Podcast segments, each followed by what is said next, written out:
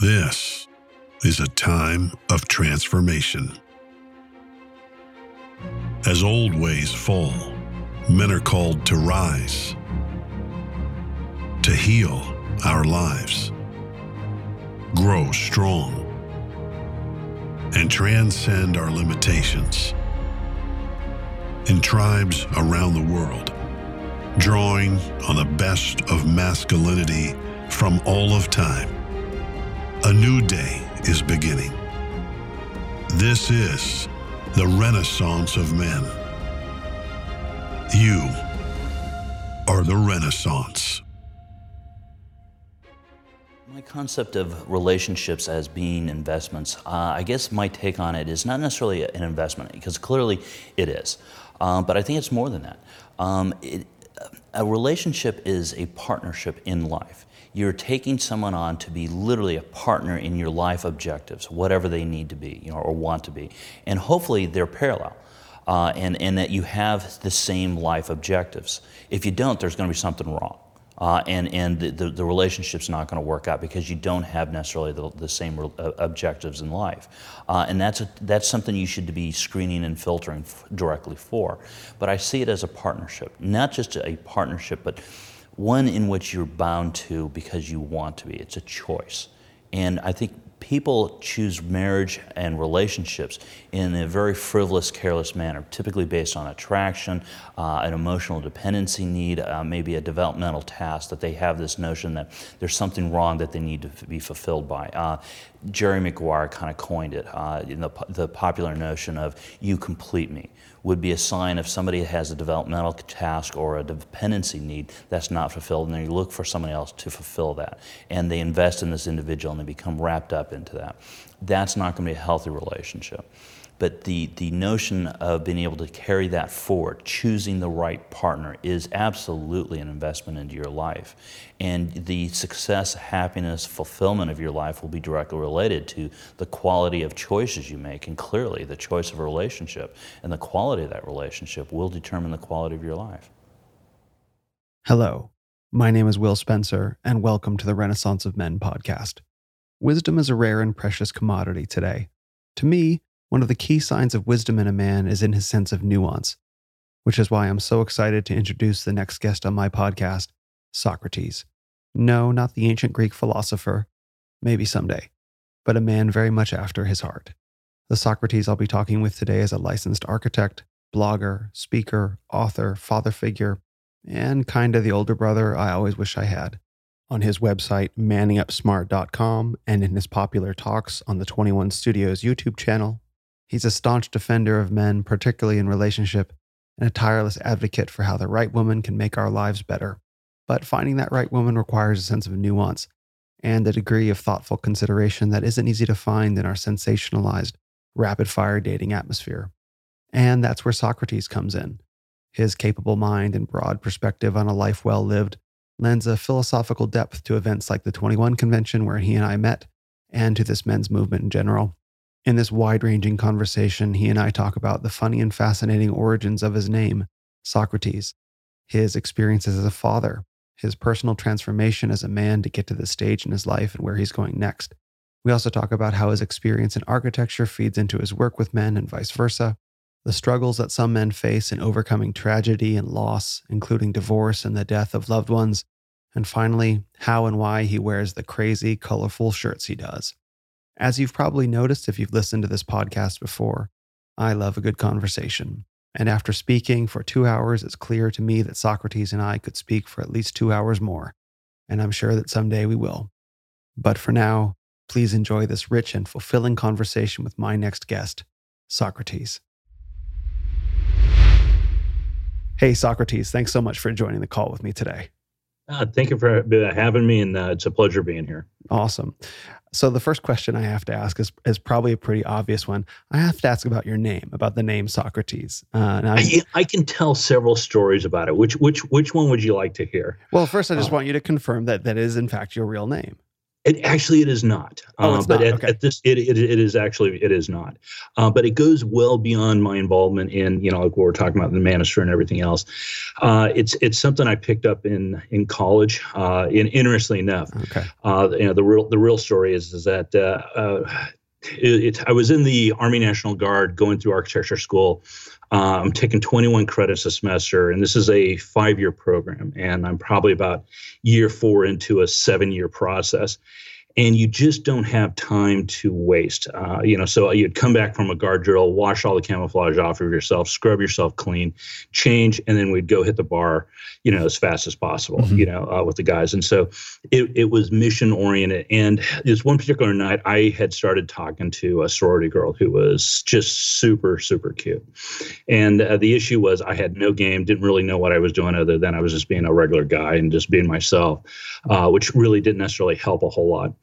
Uh, and so I ended up getting, uh, for better better term, uh, AMOG uh, by this uh, fraternity brother who just basically came in and was all over, and she was kind of upset with it. And the the one thing I did do is is sit down and make the assumption that they were boyfriend and girlfriend, you know. And and I learned later that hey, that was a key thing to kind of do. And she immediately starts denying and everything else. And I'm like, hey, no worries, uh, you've got your friends. I'm going to start. I'm going to roll out. And she grabs me, and she goes, I didn't get your name. And on a split second decision, I, I told a lie. I told her my name was Sock. Mhm. And she's like, "What?" You know, and, and I go, "Yeah, it's sock, like your, you know, your footwear, you know, but uh, it's it's short for Socrates. It's a it's a, a long misguided love story." And I and I go, it, it'll- "I'll tell you, another, I'll tell you some other time." And I start rolling Mm. off. She literally latches on, pulls me in, dumps this guy right there, and but then you have to sit down and say, "Where this come from?" So. Uh, I then leveraged uh, a factual story uh, of my parents. Um, they're both from small towns in Montana, just uh, next to each other, small mining towns. And you know, my dad was the captain of the baseball team and had a reputation. My mother was one of four co-eds at the School of Mines at the time, and so you can imagine a university system with four women in it. And so that was that was my mother. Mhm. And so she learned really quick who the players were and everything else. But the, the problem was she was warned off my father as as a player, like, you know, don't go out with this guy. So, Mhm. you know, don't don't don't even engage him, don't talk to him.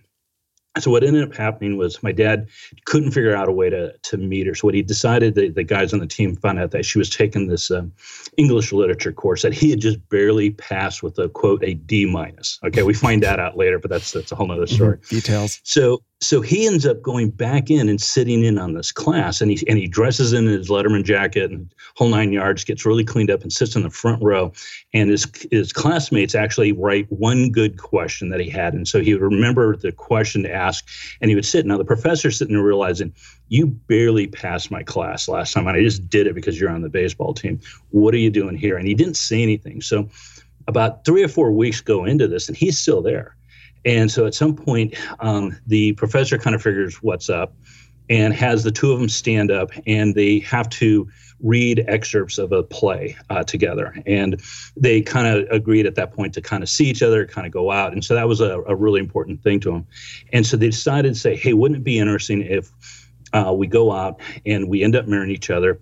Wouldn't it be interesting that if we named our firstborn son after this playwright, Socrates? hmm and that's that's a fabulous love story. The the only problem is Socrates didn't write plays.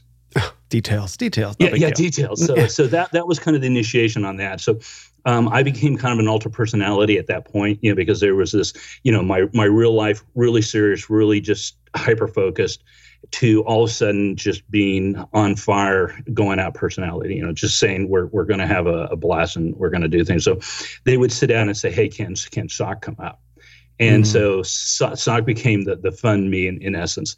And so, you know, when it came time for me to choose a nomiker for uh, the pickup cl- uh, layer that I was in, I just chose that because um, it, one, it was easy. Two, the notion of know yourself was terribly important to me. Mhm. I was looking at other things in my life, and I was looking for more than just learning game and, and running on chicks. I really was looking at self development in a time period where that really wasn't particularly popular and not sanctioned by the organ, not by- the group. And so I was kind of an outlier to begin with. And then I'm in my late 30s at that point. You know, what what am I going to do with all these guys that are in 21, 22, 23? You know, and then there were some older guys, but I thought it fit. So you know, it's one of those things I've I've maintained uh, I was asked to come back and speak at the 21 convention, and because I had been writing and doing stuff on that, I just maintained it. Oh God. Okay. So, so the so the the name that came up as Sock in that spontaneous moment that was kind of a, a, half joke, but your parents actually meeting and and and speculating about naming their first child Socrates that really happened.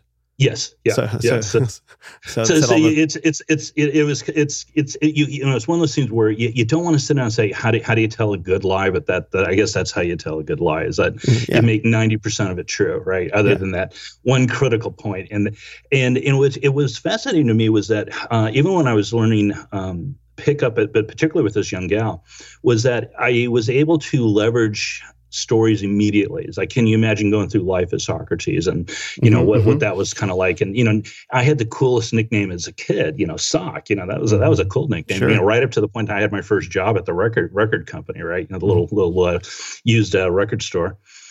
And she really kind of enjoyed that. And then we talked about a couple other things, but it was this notion that you're living under the shadow of your father and what it was like to live under not only your father, but greater men than yourselves. And, you know, and, and so it was a, it was a segue to, relate empathetically with somebody and to have something of interest that I could convey instead of having the you know standard convention of hey uh, what's your major? You know uh, you know right. you know, you know where where where in town do you live? Uh, hey hey come here often. All the all the stupid tripe and and so you became much more fascinating. And then i also related that back to her. Something i learned uh, fairly quickly was not to sit down and say if she said you know hey i've got an you know two older brothers you don't go hey i have a brother too. It was like mm-hmm. oh well tell me about that mm-hmm. you know and so it was a lot of those sort of things and so I, I i managed to segue that rather rather adeptly uh, with no conscious understanding of what I was doing. You know, as much only much later in retrospect that you sit down and say, "God, that was brilliant." You had no idea why. You know, right? Yeah. It, it just worked. Yeah. So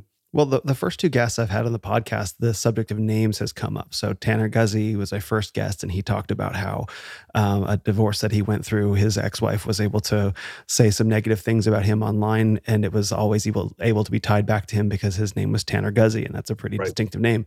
And then Zach Small had recently been writing as Hunter Drew, and then he put on uh, his he decided to drop the pseudonym and put on his real name, Zach Small. And so now you come on, and now you have the name Socrates, and this relates to me as well because I was Bill for many years, and I chose Will uh, to ch- uh, William is my birth name, but my parents called me Bill, and I decided when I went to college to be Will, and that was a big change for me. So I actually have I am interested in in in you carrying the name Socrates. That's a freighty, heavy name. It's uh, it's it, you you realize I'm not going to be able to live up to it. So so one course, one don't try. Yeah, but you you sit down and say you you empathetically try to sit down and say how can I emulate you know and mm-hmm. and follow in a greater man's footsteps and in that process i become a better man myself you mm-hmm. know because you you end up going places that you would not normally have gone by yourself or, or by, by your own accord mm-hmm. and that, that that's also to and, and so it's a touchstone and at this point i i don't feel like i'm committing a fraud if that sounds kind of odd no. is that no. you know i've i've lived with this for you know better part of 20 22 23 years at this point mm-hmm. you know and so i've got friends who you know hear my real name and they kind of laugh like oh yeah okay you know and mm-hmm. and depending on the context everybody and, and that's the other thing in my family it's very common to have everybody have a different nickname for you mm-hmm. you know so it's it's rarely uh, repeated so you know it was again you know within the family culture of of, of realm of of you know um, I guess existence as far as like you know we're already established uh, patterns of um, naming and you know developing an affinity for people with uh, alternative names so than what they really are. Mm-hmm. Well, so, I, I and, and, at this point, I'll, I'll be really honest. Um, I even if I didn't have one, I would have chose one. Uh, particularly with some in the light in the last couple of years. Uh, you know, my daughter's been threatened, my family's been threatened. Uh, some, you know, some really kind of horrific things have been at least postulated, mm-hmm. and you just sit down and say, it's at, at, the, at this point, it's it's a measure of safety, even though it's it's veneer thin. Mm-hmm. Uh, you just have to be smarter than kind of the average person before you actually figure out who I am. But it's it, it would be a real easy exercise to anybody who has any ability. Oh, for sure. Uh, may I ask about the the threats? Is that a, a subject you're comfortable talking about? Um, uh, yeah, inter- interesting enough. Um, you know, because I ta- um, you know I sit down and say I I, I provide cr- criticism and feedback to feminism. Sure. Uh, I take a pretty hard stance. I'm not as uh, uh, nearly as vicious or open uh, some of the other guys. You know, I, I don't sure. toss fire bombs intentionally, uh, but you know, some of the criticisms I've I've been pretty sharp with. Mm-hmm. um, you know, I, I think in many cases it's sold as one thing, but it, it's del- what it's delivering uh, is a whole different set of poison. Mm-hmm. Uh, you know, even my 22 talk covered a lot of that. Um, probably in the most gentle terms I've ever used. Uh, so, so that that was a, a, nice improvement or a nice change. Uh, so, so there's that. Uh, you know, I've had you know people show up at the house. Uh, you know, I've, I've, literally been physically assaulted. You know, mm-hmm. if you can mm-hmm. imagine that. You know, different times. Um, you know, locally here in Orlando, it was interesting uh, we had a gender studies where it was a, a study in masculinity. Mm-hmm. And because of my involvement, uh, the individual at the uh, university had kind of was aware of some of my work outside of the campus, you know, dealing with 21 convention. So he asked me to attend an off-campus event, and I was struck when I was offered the syllabus for the course. It had nothing to do with masculine studies. Mm. It was a lesbian study course and transgender course on how to assume these kind of faux, faux roles uh, for themselves, and that that was shocking. It had no interest on men, no interest in men's rights, no interest in men's health, no interest in men's well-being, spirituality, none of those sort of things, you know. Uh, and so I, I found that shocking. Um, I had the audacity to bring that up, um, and uh, you can imagine what that was like. Uh, mm-hmm. So, so, so there was that, uh, and then you just get some people who end up posting things online, you know, that that are particularly nasty. You know, where you take uh, some violent porn images. Mm-hmm and then overlay somebody's face over it. In one particular instance, uh, somebody used a photo of my daughter, mm-hmm. uh, you know, being sodomized with a bat. And so, you know, you sit down and, and by the time I, I you know, I, I was so shocked at the time that, cause you have to go to the site. Somebody said something, it's like, Hey, you better see this. And I went and, it, you know, you just, you look at it and go, it's, it's, it, it's vile. You know, it's you know, part of you says it's it's just what it is. The other part says no, it's really not. And so you just sort of you know give notice and, and contact the FBI uh, and sit down and say, hey, does this quantify as child pornography? And if so, um, you know, you know that's that's my daughter and it's being leveraged in a, you know in, in an inappropriate way to say the least. That sounds so. terrible. I had no idea that any of this happened, and I've been I've been uh, you know absorbing your con- your content pretty consistently over the past week, doing my background research, and I don't find what you say to be all that controversial, especially because your focus is on men understanding themselves and forming healthy and happy partnerships and relationships as the ultimate goal. Um, I, I, don't find that to be a controversial idea at all. But you know, you would you would think, you know, and and, it, and it's not so much even what you say. Uh, a lot of cases, they don't even get a chance to listen to what you say. It's it's the right. fact that you're standing over there. It's them versus us, and you're them. Uh, mm-hmm. and and so part of that I, I get for the for the most part, honestly, it's it. I'll, I'll be honest too, and I, I hope it stays that way. Is I've pretty much flown under the radar. Mm. You know, there, there are more controversial figures, you know, that are around. Uh, so even in some of the reports of the conventions themselves, I'm not a prominent figure, although highly involved within the event itself. Mm-hmm. You know, and so you know, Anthony jokes that you know I have this amazing cult following that nobody will be aware of. You know, and, and it's it's it is kind of true. It's it's it is interesting the number of people who you'll walk through the hotel or you know somewhere and all of a sudden somebody will recognize you or say something. Uh, yeah, the, probably the most remarkable was uh, when I was flying. I was uh, had a layover in Chicago and and it was in one of the the lounge and uh, you know somebody comes up and goes. You're, you're, you're Socrates, you know, and I'm like, wow. oh, here we go. That's great. I can go so, either way. So, yeah, you just like my moment arrived, right? Somebody out in the general public actually knew who you were, so that that, that was pretty cool. What did he was? It was a he. You said. Yeah, it was a guy. Yeah. What did he What did he want to talk to you about? Yeah, you know, interesting. He just had all sorts of ideas. Um, my book hadn't come out. Mm-hmm. And so, you know, and, and, and I'll talk about the, the, the, first book. And so, you know, we, we talked a little bit about some of that, you know, because it was right around that time period in which I was putting the, the information together and kind of ran him through it and said, hey, you know, do, do you even, you know, it, one, it was like, let, let's talk in general, you know, it's like, do you understand the sexual marketplace? Do you understand the factors that make it up? Mm-hmm. And I quite literally, we did it over a, a you know, bar napkin, you know, uh, just a XY graph and, mm-hmm. you know, natural selection, social selection. And uh, between those two factors, where do you kind of fall, you know, and just know that, you know, we used a scale of one to 10. And I, I wasn't really concerned with detailing it, but just to give them an idea, hey, this is where you're at and know, know what, know kind of what these zones are, you know, mm-hmm. and what happens, you know, are you above or below the sex threshold? Mm-hmm. And that was something that he became, it, became a palatable reality. It's like, well, uh, uh uh, I, I want to be over, but clearly I'm not. and it's like okay let's talk about that mm-hmm. you know and know that it's not a defined line it's going to fluctuate by you know per woman what her standards are and th- that standards also fluctuates as well it's, and i like i told him it's very much like a jump rope you know you got to you got to know when to kind of you know and that was kind of a pickup thing i go but but the bottom line is if if you move yourself well past the sex threshold you're always going to be above mm-hmm. you know and and for him it was you know, I hate to say this too, but more normalizing behavior. It wasn't anything remarkable. It was just more normal normalizing behavior. Mm-hmm. And then, you know, the the converse, uh, women tend to have an issue of getting above the relationship threshold. Mm-hmm. Is that men will find find him sexually desirable, but they don't cr- mm-hmm. transcend a value of a relationship. And in those mm-hmm. cases, a lot of these women have um, very few relationship skills. They don't know how to manage a relationship. They don't know how to maintain one, and you know they definitely don't know how to repair it outside of sex. And uh, that unfortunately the skills you go into a relationship with are the ones you're going to be utilizing. Mm-hmm, mm-hmm. Well, what and I, so oh sorry, go ahead. No, no, no, no. So so it, and and so I would sit down and say, but the it was probably about a 25 minute discussion with him before he had to catch his flight. Mm-hmm. That's from your and I'll, I'll link this in the show notes. It's from, from your personal key to the sexual marketplace. I think is the name of the talk where you do go into that specifically that graph. And um, so I'll link that in the show notes for people who aren't familiar. Yeah, with and, and actually there, there's the YouTube video of that that yeah. does it pretty well. Uh, and then I've been kind of trying to do it on my own YouTube videos itself, where I did kind of a video and started putting some of the stuff out. Okay. Uh, it's very, very incomplete. But if anybody has kind of a, you know, doesn't want to necessarily pick up the book or read it, you can see the the overall video where I present that in Tampa, mm-hmm. uh, and then also my own where I start to kind of go into a little bit more, a little bit more finer detail. Okay. Yeah, so, I'd like to share that with everybody because what okay. I thought was so interesting about that is I was I was talking to Tony Bruno about this that you know in this in this world of the manosphere, or as I call it, the Renaissance of men, we have a tendency to put men into labels like oh you're alpha and you're beta, right. and these uh, these poles are in opposition to each other.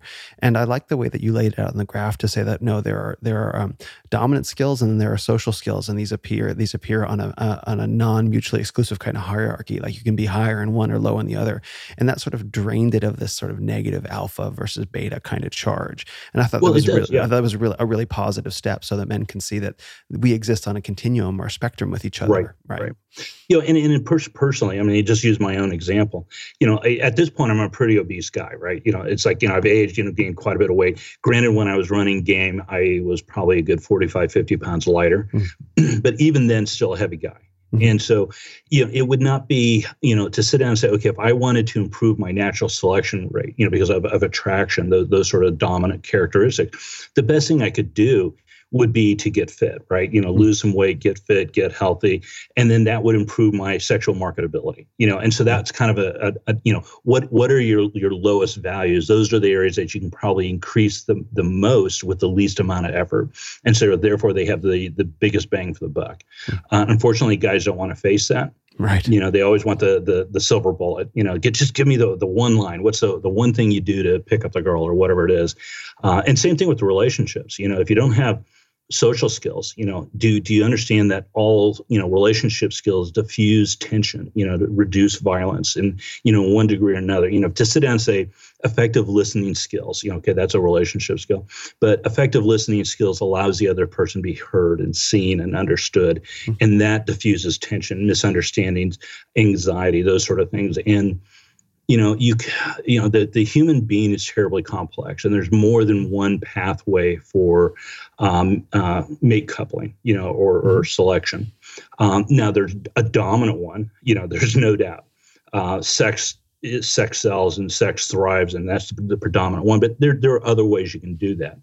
Um, and so in this video i kind of talk about some of that to, to a certain degree you know and and you know do you really want to be the high end intellectual you know, but you'd have to have a considerable amount of fame if you're below the sex threshold, you know, to kind of kind of get there in some cases. Right. We start getting into you know 3D multivariate analysis of the sexual marketplace, and that's yeah, well, well, well so even well. if it's even if it's just 2D, like you know, I think yeah. the example I used was Stephen Hawking's. You know, right. here's here's here here's a guy who who has all these physical handicaps that face him, but I'm sure if he wanted to, he could probably get laid. There's some chick out there would probably just bang the shit out of him for the celebrity factor notoriety. Do you really want to be that guy? No, but no. can you? And the answer is yes. Now he was he would he would be leveraging something beyond the physical characteristics. He would be, you know, uh, either, you know, most likely fame would be the, the biggest one, mm-hmm. you know, in intellect and all those sort of things. And of course, you know, there's a variety. So when I talk natural selection, it's not just the physical components, you know, mm-hmm. particularly with men. And uh, the thing that I find truly fascinating about it is the difference between men and women. Uh, for the most part, we're very similar, and our choice selection with mates are very, very similar. Mm-hmm. But where we differ, they become very interesting, and you know they become emphasized in their differential, and so we pay a lot of attention to that, uh, and we should. Uh, but we we fail to realize that there's a relationship between the two. Mm-hmm, you know, mm-hmm. extreme hypergamy and extreme hypogamy of male's interest, uh, when coupled together, will be very, very beneficial for both. Mm, both say, will be met satisfied. Say more about that. I, I, of course, I know the term hypergamy. I don't know that I, I have heard the term hypogamy. Yeah, and interesting. It's it's hypergamy is a is a natural state for a woman's selection for a mate. You know, it's nothing mm-hmm. more than that. It's not good, bad. It's just it is. Right. It's a biological. Hypogamy impulse. is a male's version of it. Okay. You know, and because we have uh, uh, an imperative unto ourselves, and so you, know, you can't sit down and say, well, it doesn't exist. No, it sure shit does. You know, it's mm-hmm. like men men tend to want younger, hotter, fitter, fine, free. You know, sexually available, all those sort of things, and that's different from women who want uh, resources and stability, protection, all those sort of elements associated with um, evolutionary history and biology. Mm-hmm. Mm-hmm. And so, understanding the difference between a woman's hypergamous nature, okay, what her self interests are, compared to a man's, some will have you believe that they're in conflict with each other, that one needs to dominate the other for peace to reign. Mm-hmm. And I, I fundamentally don't believe that. And that's that's where I run afoul of a lot of the red pill in the manosphere, mm-hmm. is that I, I sit down and say, no, we're, we're, we're compatible and complementary and mm-hmm. we need to make sure we maintain them you know mm-hmm. and when you have it lopsided you just have dominance and no one really thrives with that not you know either side the, the person dominating and the domineered uh, and so you know i talk about that i always i to, to the point that i always open my talks as of late um, last several years is that I, I say that I say that we're meant for each other, and that's that's the guiding principle. The whole thing is that whatever social construct you come up with to meet today's solutions, you have to bring it back to does it bring us together? If it doesn't bring us together, it's not a valid design concept you know, oh. go back, you know, as, as the head of a studio, I would sit down and say, okay, guys, I understand we're, we're trying to solve a problem here, but we failed to meet the prog- program objective. Mm. Let's go back and look at this again. Let's, let's revisit this. And so that's, I see that kind of as my role within this, this framework. Mm-hmm. Um, so what, what it does is it clearly puts me on opposing sides to both men in the manosphere as well as feminists. So I, I get, I get flack from both sides pretty effectively. I think that's great. I think the more people, some in some ways, the more people you piss off the day that today, the more uh, that you're doing things right. Yeah, I I, try, I actually try not to do that, but I, every oh, once in a while, it, it's just it, it's I I'm I'm not that big of a man to to enjoy throwing you know rocks at a glass wall. No, no, I mean you're not a bomb thrower. Like you're you're speaking you're speaking truth as you see it, and and yeah, you know you're not out there you know intentionally causing controversy. Well, and t- well, two two of my most recent speeches, uh, the one I gave in Warsaw a year ago uh, was uh, talking about the cult of hypergamy. Mm-hmm. And I was taking direct aim at some of the men in the manosphere mm-hmm. uh, and their nature of it. And I talk about it. And it's, and it's gone beyond just uh, an awareness to become a quote of philosophy, which it should never have been. Um, but it's it's been kind of corrupted where there there's individuals that become the font of all this knowledge and that they're the gatekeepers of who's in, who's out, and it's become dogmatized. Um, mm-hmm. And anytime you have dogma involved, uh, you've got problems. And mm-hmm. so I, I call attention to that. Uh, it's people I've known, you know, people I've talked to, and so these these are not unfamiliar characters uh, uh, with me. Um, not that we are particularly close, but it's it's you know we we've engaged on several cases, met, they've been in my house, uh, so forth. So it's mm. it's it, it, it kind of makes that part of the story a little more fascinating too. So you know when you're throwing stones, you're not necessarily just sort of throwing stones at uh, you know a, a, you know Socrates in general. You know you're throwing stones at somebody you know. You know and and sure. you know them more than just their their their byline name. Mm-hmm, so. Of course. Well, I think what's really interesting is is um, the, where I differ with critical theory, which is part of American culture right now, unfortunately, but where I differ strongly is that it frames everything in terms of a power struggle. Every relationship, every every social dynamic, every social construct or institution is all about power, and everything must be viewed for, through the power lens. And as you're talking about your uh, how you feel about hypergamy, uh, in general, it, it, it, views everything as a power struggle as well. And it's sort of, you know, in, whereas the, the quote red pill and the critical theorists, the feminists would seem to be on exact opposite sides of the spectrum. They're both framing things in a very similar way. It's about a power and dominance. And I just don't, I don't agree that that's, that that's a core aspect of existence. It is an aspect of existence. But when you focus on that to the exclusion of so many other aspects of reality, everything gets, gets very distorted. And I think you're right for calling that out. Yeah, yeah, and and and I haven't been as bad as I probably could have been, uh, but I didn't want to be a bomb thrower, you know. And but right. I knew it was going to get some attention. I knew it was going to poke the right people the right way, and so you you end up doing some of that. And I thought also it was fair to you need to be critical and provide feedback across the spectrum, not just mm-hmm. as a man to feminists and women in general. We need to look upon ourselves and monitor ourselves as well. And that's part of that, you know. And so my 22 talk this year, I talk about women have an obligation to police their own. And I, mm-hmm. I believe we have a, an obligation as men mm-hmm. to police our own as well. You know, and, and that, by the way, is uh, uh, very common in any sort of pack philosophy. You know, when you have mammals, uh, that they will police their own. Mm-hmm. Yeah, and that's a sign of a, a, healthy pack is when they do. Um, when they don't, there, there, there, there's something gone awry. Oh, I, I completely agree. Like we we all have to be responsible for each other, and we have to you know let each other experience our freedom, but also be like, well, hold on there. Let's have an actual dialogue about this. And there are some times where it's appropriate to to throw stones, you know, and, and to provoke an active an active active dialogue as opposed to if what what comes back is insults and, and anger and vitriol. That's a totally different thing. But certainly, I'm allowed, I'm allowed to speak truth and challenge your your ideas, and you can challenge my ideas back, and that's part of that's part of a healthy evolution of any group, I would say. Right.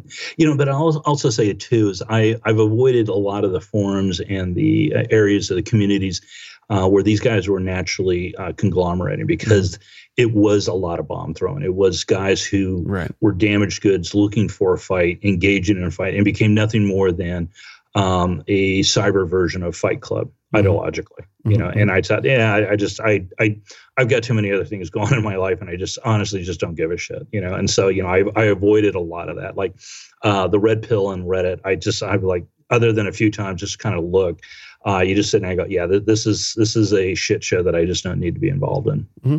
Well, let's, let's, let's let's talk about that a little bit about the difference of, of the way that people interact on a on a forum behind a screen name and with text than actually showing up on a video or, or a podcast or, or at, a, at a conference and speaking up on behalf of your ideas openly and in, and in the public. I think there's something very powerful about that and very necessary about that. Yep. What, what are you willing to stand behind and represent what you what you say you are? Yeah, I, I think I've I've took it probably way way way too far. Uh, I say that um, up up until uh, I want to say a year and a half ago, um, something that we didn't really advertise. But um, if you went to the convention, to let's say 21 convention or the Patriarch, or whatever it was, I invited every anybody who attended during the event to come to my house one evening as a whole group. Mm-hmm. Okay, and I hosted a party at the house. And so, in the kind of the biggest one we had, we had over 200 people at my house. Wow.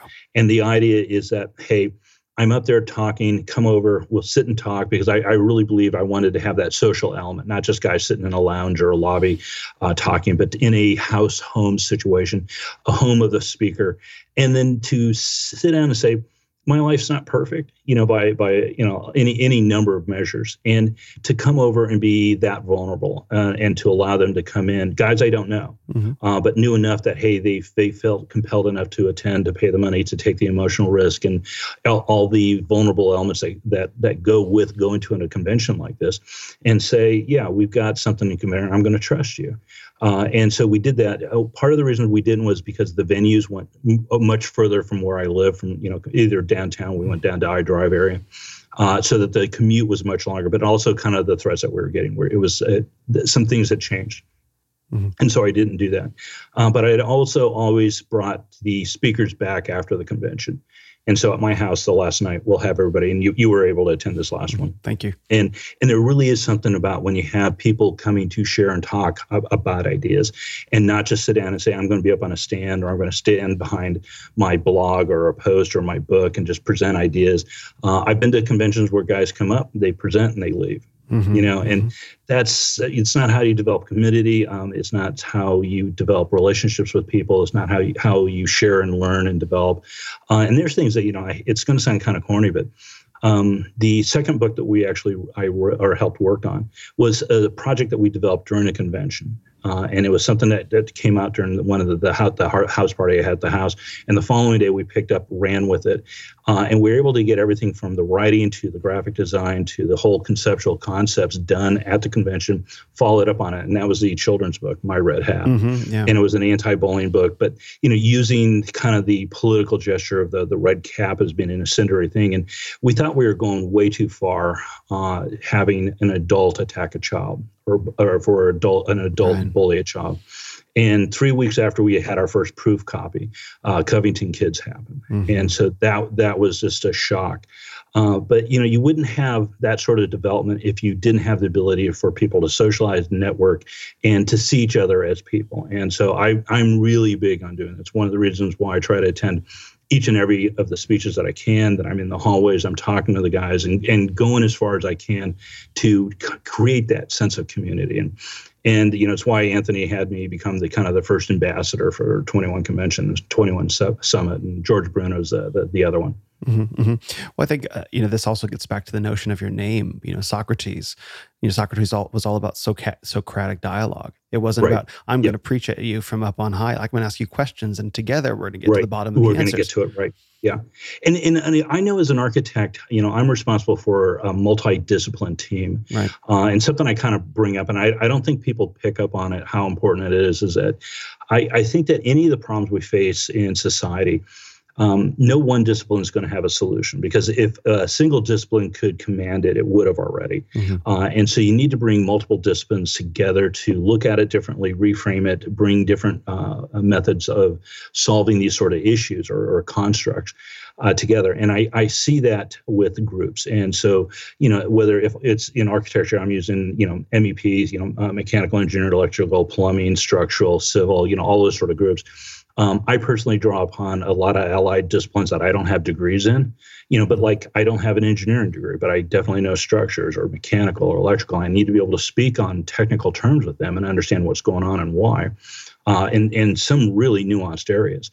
And so I do the same thing with uh, uh, biology, evolutionary uh, uh, psychology, um, you know, sociology, those sort of th- constructs, and try to frame that together. And as an architect, our job is to kind of to have a program where we want to do what we're trying to achieve and then make that tangible by bringing these different disciplines together i, I may not be the expert on it but i, I can research it and bring these folks to bear mm-hmm. and then that's what I, I, I sincerely try to do mm-hmm.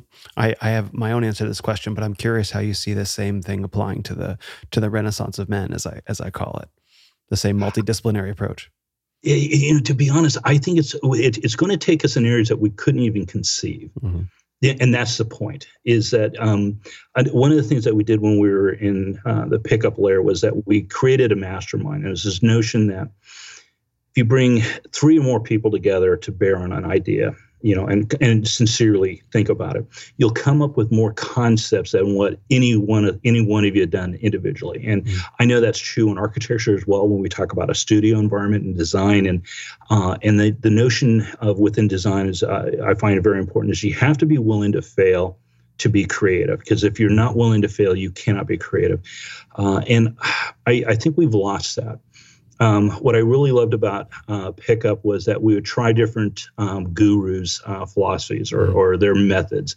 and and not so much just sort of like okay, you know, read it, uh, but actually go out and field test it. And the, the group we were with were really diligent about that.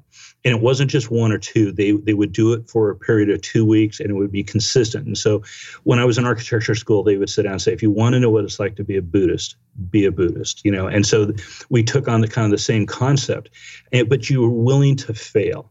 Mm-hmm and, and particularly in uh, pickup, it was all about embracing the fail because that was the only place you're going to learn is not where you did it successfully because you, you just got lucky. Uh, you had to to find out and push to figure out where the failure points were to then overcome the next sticking point. And so there was a tremendous amount of evolution with um, you know that sort of creativity and process and and to see that grow uh, was really fascinating and uh, not that i'm advocating pickup now but you sit on side i think in you know like you're talking about the renaissance of men we're going to need to kind of embrace some more of that you know whether it's new family structures or stuff you know one of the things i talked about in the patriarchy event is that the social compact with educating our children has been violated and broken. Mm-hmm. Uh, we used to send children to uh, institutions that uh, were from our communities, uh, individuals that were taught and raised and developed in our communities that represented our communities and our values um, and interests. That's no longer true. Mm-hmm. You know, and so if that's true, um, you can't you can't expect to send your children to Rome and have them come back and be critical of Rome. Mm-hmm. Um, you're when you send your children away, somebody else is cultivating them. And if we're talking about men uh, taking a leadership uh, role, we we need to understand where men play a really significant uh, role in children's lives. And it's not at the beginning. Uh, mom dominates mm-hmm. at that time period, you know, so the, the nurturing element, you know, mothers nurture, fathers cultivate. So that there's this inflection point when um, mothers need to nurture less and fathers cultivate more. Um, and so I think understanding that transition, but unfortunately, that's at the time period in which we send our children to school. Mm-hmm. And dad misses out. Um, dad may go to work and provide for the family, but they don't see it. And there used to be a time when they saw it. Uh, you know, whether it was a family farm or whatever, as they were involved in it. And so we were talking this last round, last two years, about redoing it, particularly with COVID. Um, you know, as an architect, I would never think to be able to practice at home unless I had my own practice. Mm-hmm. You know, there would be no way I could work for a, a, a firm that I do uh, and work from home. Uh, COVID has completely changed that, and I think for the better. Is it's afforded me an opportunity to be home and to create the family environment, which you know my daughter may be right next to me uh, studying her online classes and doing her reading and studying while I'm at work, quote, work, you know, with mm-hmm. her right next to her. And it's a studio environment. And how much more will be gained because of it, you know? And do I really want to spend time, you know, at the water cooler with my colleagues or would it be better to spend having lunch with my daughter? You know and i'm i'm lucky to the fact that i live very close to where i work and so i'm home every day at lunch and so i get some of that. But even still i i, I look at it and go no you're you're missing some of this. And and while i can know that you know a child only needs 20 minutes of undivided attention from from uh, the father primarily they desperately want more than that and they deserve mm-hmm. more than that. And so, how do I do that? How do I fit that in? And something's got to change. Mm-hmm. And so, I think that we need to look at some of this notion is is that maybe dad does stay home and develops a business that he does is able to work from home. Um, and that's not the ex- exclusion of the mother. I think the the mother's nurturing role shifts from the child to, back to the family. Uh, and that needs to be, you know, particularly important to shift from uh, nurturing a child to then nurturing their relationship in the marriage, and that's often lost. Moms become uh, lost when the children go to class. You know, there's uh, a lot of that going on, and typically there's a reason why ma- marriages uh, fail at five to seven year mark. Um, and by the way, there's a biological rationale for that too. It's you know it's conferred as a mating season uh, biologically. And so, if we're going to look at you know child investment and child rearing for longer periods of time and i think and i've spoken to this as well at uh, some of the presentations i've given is that that's where brain development really continues on and where we see successful you know the rk theory in some instance if you want to pick on some of that um, is is terribly important and i think in many cases if we talk patriarchy, we need to speak beyond just our own legacy. It's not just our children. Uh, to be Darwinian successful, you need to have your children's have children of their own. So you mm-hmm. need to be focused in on grandchildren. And you're not successful as a human being until your children have children of their own. Mm-hmm. And we see that in grandparents. You know, uh, Tex um, was talking about uh, the phrase I'll never forget. He sat down and says that you never realize how insignificant your own children become until you see your grandchildren. Mm-hmm. And I thought that was fantastic. And there's a there's a number of kind of very human things about it is that they can step in into ways um, they're they're they're separated from the situation. They can see things a little bit differently, and they have a chance to make the amends of being the parent that they quite weren't were mm-hmm. with their own children, mm-hmm. you know, with their children, and that's a legacy. Yeah. Uh, that's a, that's that's about strengthening your family tree. And if we're we're seriously going to look at that, we need to start looking multi generationally about family construct. Mm-hmm. You know, um, and I know, you know, for example, Ivan's talked about the richness of his family history and how his family has a book where they've written all these stories and lessons about individuals' lives, and they have these manuscripts uh, to this day, and they, of course, they go way back into history. And how that's influenced him. It gives him a sense of who he is. Uh, Steve Williams talks about the value of his family name, and he ingrains that into his children. Mm-hmm. Uh, I think we need to do similar type things. And you know, you, you sit down and say, okay, what do the wealthy do? They're not necessarily concerned about gaining wealth. They're they're concerned about generational wealth. Mm-hmm you know and that that's something very differently and and let's let's apply that to other areas how about you know uh, you know where, where's a man truly rich uh, you know, it's not just in wealth and health. Uh, it's it's in that that that vibrant nature of a family. You know, um, as what is it zorba the greek talks about the whole calamity of life is is not that not that you lost out on that or you won out but that you were able to live life to the point that it overflowed your own cup and spilled into the life of others mm-hmm. and that that i think is something terribly important particularly when you become accessible as an individual is that you don't know where you make impressions uh, and and to see some of that now coming back we've had um, our up until recently our photographer uh, had found the 21 convention when he was 10. Now he's mm-hmm. working the event. Mm-hmm. Uh, we've had a couple of guys who had found uh, the 21 convention, some of the uh, the videos that were on it, and had changed the course of their lives and their career, and they're now up on stage talking. And uh, I find that just stunning. Mm-hmm. Uh, and you go, I had no idea I was getting involved in something to that degree. Um, I can talk all day about how it's changed me as a man.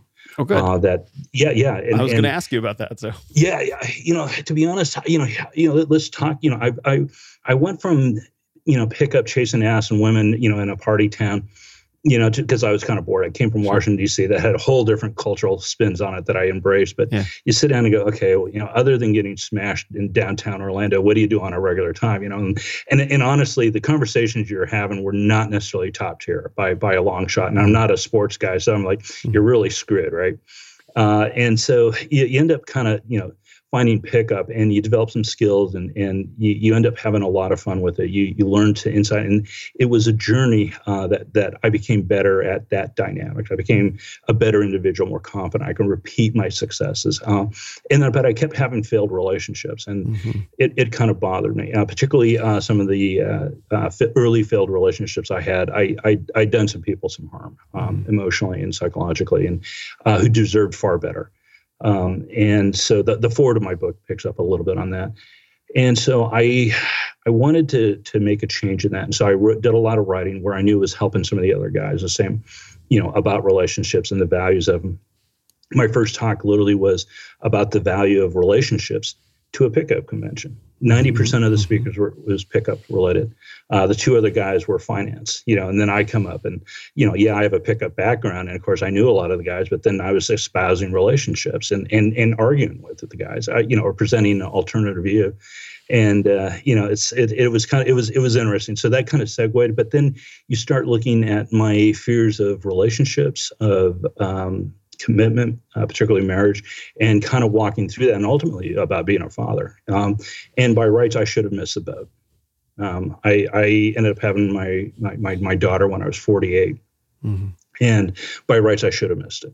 And I'm just terribly thankful that uh, the personal progression that I have done through the 21 convention alone uh, has been remarkable. It's changed my life in the course of it uh, mm-hmm. much for the better. And so I come home every day and I hear my daughter yelling, you know, you know, daddy, daddy, daddy, and I I get you know pick her up. I literally throw her in the air. You know, I still can, and uh, she's getting big. Uh, and just get a big warm hug and and you just realize I'm thriving, mm-hmm. you know, and, and you know it. You're you're in the moment and you go, this this is you're you're you're back where you should have been.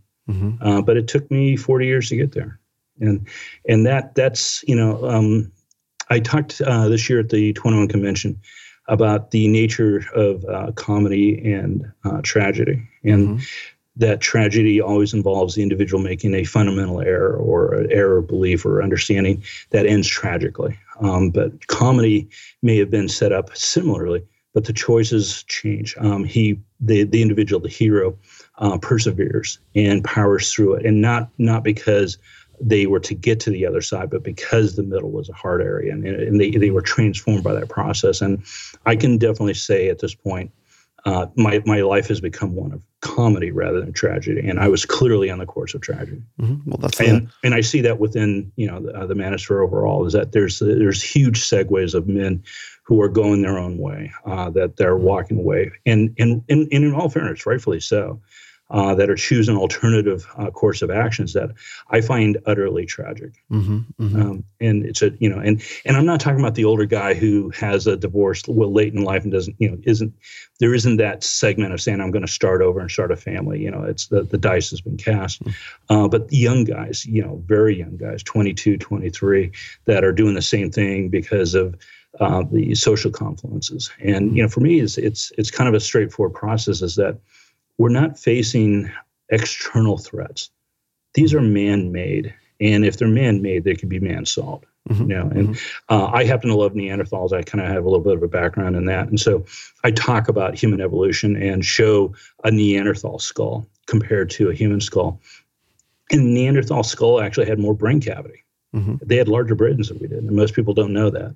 Uh, and and and I sat down and showed why we were more competitive with a smaller brain, and then also the the frontal cortex, the development of the, the frontal lobe, what the difference on that made. You know, and then it wasn't just the brain size. And I point to the graph on brain size development, it's incredibly sharp, is that we invested in our children.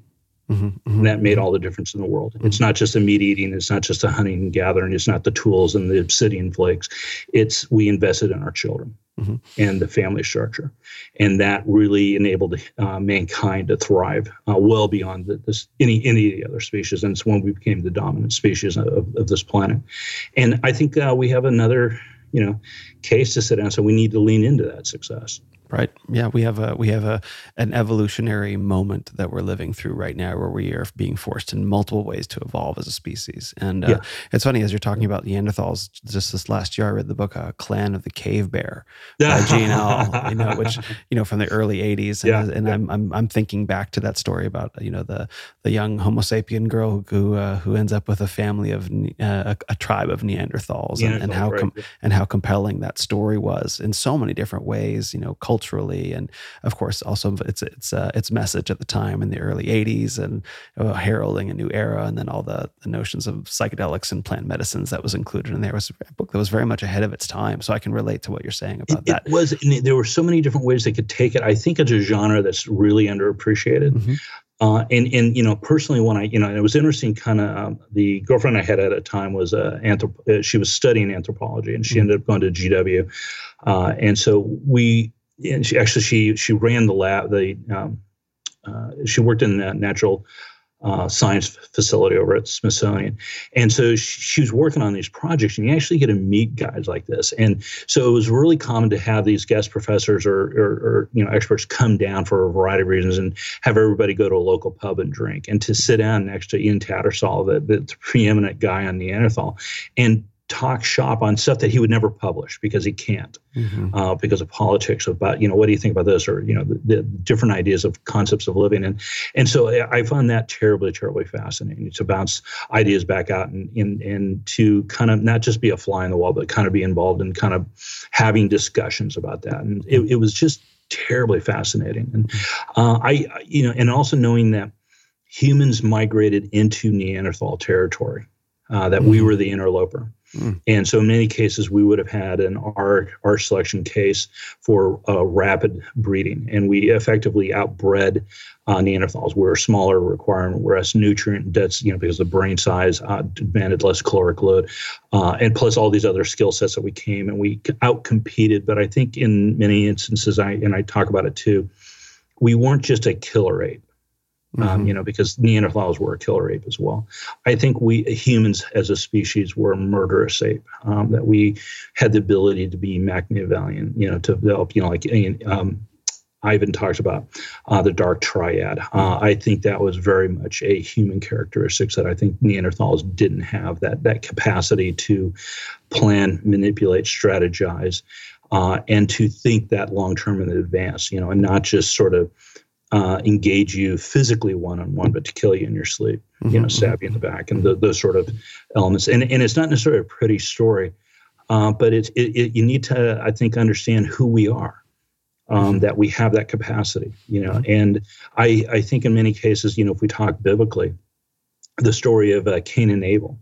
I think that was real. I think that was very much a time in which we had verbal stories and remembrances of living alongside and parallel with other species, you know, of hominids, and that this had survived the the human stories and narratives of, you know, Cain killing Abel. Uh, I, I think that was uh, actually, you know, maybe they weren't literal brothers, but there was enough to recognize something of ourselves and them and they us, and we ended up, you know, essentially dominating to the point of their extinction. hmm Well, uh, this is also covered in uh, in Stanley Kubrick's 2001, where you have the the ape, you know, picks up the bone and starts, you know, hitting stuff with it, and then what is Yeah. the first thing that the ape goes and does with the bone? Is it goes and kills another one of the apes, you know, and that's what's Yes, right. powerful about that scene is that you know that's our that's our history, but that we've taken that history so far into this remarkable civilization we've built, and of course in 2001 they've you know they're traveling to to the moon and and beyond in, in that. So you know these these are our origins. You talk we talked about hypergamy Right. and hypo, Yes. hypogamy. These are our roots as a species. These are these are you know driving features, but they're not the totality of us. There are so many Correct. layers Right. built on top of that, and I think that gets lost in this conversation. You know, hypergamy is that's in there, but that's the only thing that that drives a woman to choose the mate that she does, and hypogamy is in men, and it's not the only thing that drives a man. It's one of the factors. It's one of the wheels on the car, perhaps. and, and it's it's a calling. Um, a woman's hypergamous nature is a calling to men that we have an obligation to answer. Hmm I agree. You know that that demand, and and conversely, hypogamy is a calling to women that they have an obligation to answer. You know, and I, I find that synergy to be to be uh, fascinating. It, it brings us back together. Uh, I I'm very fond of the Adam and Eve story. You know, with the the apple or the fig, and talking about that. And and I've gone to, at length, particularly this last round with uh, you know talking about it. Um, but again, you know, I, the the kind of the fascinating one I have is that the the the tree was a it was the tree of, of forbidden knowledge. It, it was self awareness. It was free will. Uh, uh, the difference between right and wrong, good and evil, and so all these sort of things came together. And self awareness was really important. And it was the moment in time that we transcended all other animals. You know that we weren't just part of the beast. We we we became unique and separated from them.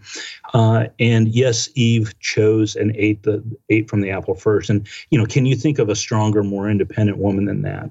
And yet, yet Adam chose her, not just any female, her. Mhm. You know, because of that. Uh, and but at you know, at, likewise, it it tells me another story too that man was willing to go to the lengths to defy God to be with that woman. And that's in a, in a kind of weird way, terribly, terribly romantic, and we forget that. Sure. Yeah, I can. Uh, that's, I haven't heard that interpretation before, but you're yeah, right. yeah, yeah, and of course, Yeah. all the religious guys at the convention are like, you know, you're getting that story wrong. I'm like, yeah, but I don't, I don't believe what you believe. That's that's Yeah, the nice thing exactly, about kind of being a pseudo atheist is is my- that I can look at some of these stories a little bit different than you are, and maybe I hear and see something different than you do. You know, Mhm. and and so it was it was like Michael Foster and I would really probably disagree about the nature of that story, but got along personally incredibly well. Like you know, Right. one of one of my favorite speakers that I met this year, and was really looking forward to meeting him. And so I, I kind of hold that at heart, you know. So that's on the cover of my book. It's it's kind of the logo for the company I've gotten and I, I keep that in mind is that we're meant to for each other. It's the original red pill, uh, you know, self awareness, free will, and the links that we went to be together. That Mhm. man was willing to defy God, and woman, you know, the woman he choose chose was truly strong and independent. Right, and and I think uh, I think one of the aspects of that, well, there's actually two that I I think of very often. The last thing that God created before God rested was woman. That was actually the Right. la- the final God's The final last, yeah. creation, and so there there is that aspect, but also there's the aspect that men and women were cast out of paradise together. It was not just that Eve took the apple and God was like, "What are you doing? Get out of here." It was Yeah, that right. it was that Adam committed the act as well. It was it was it was they were they were given this fate together, and they have to work it out together Yeah.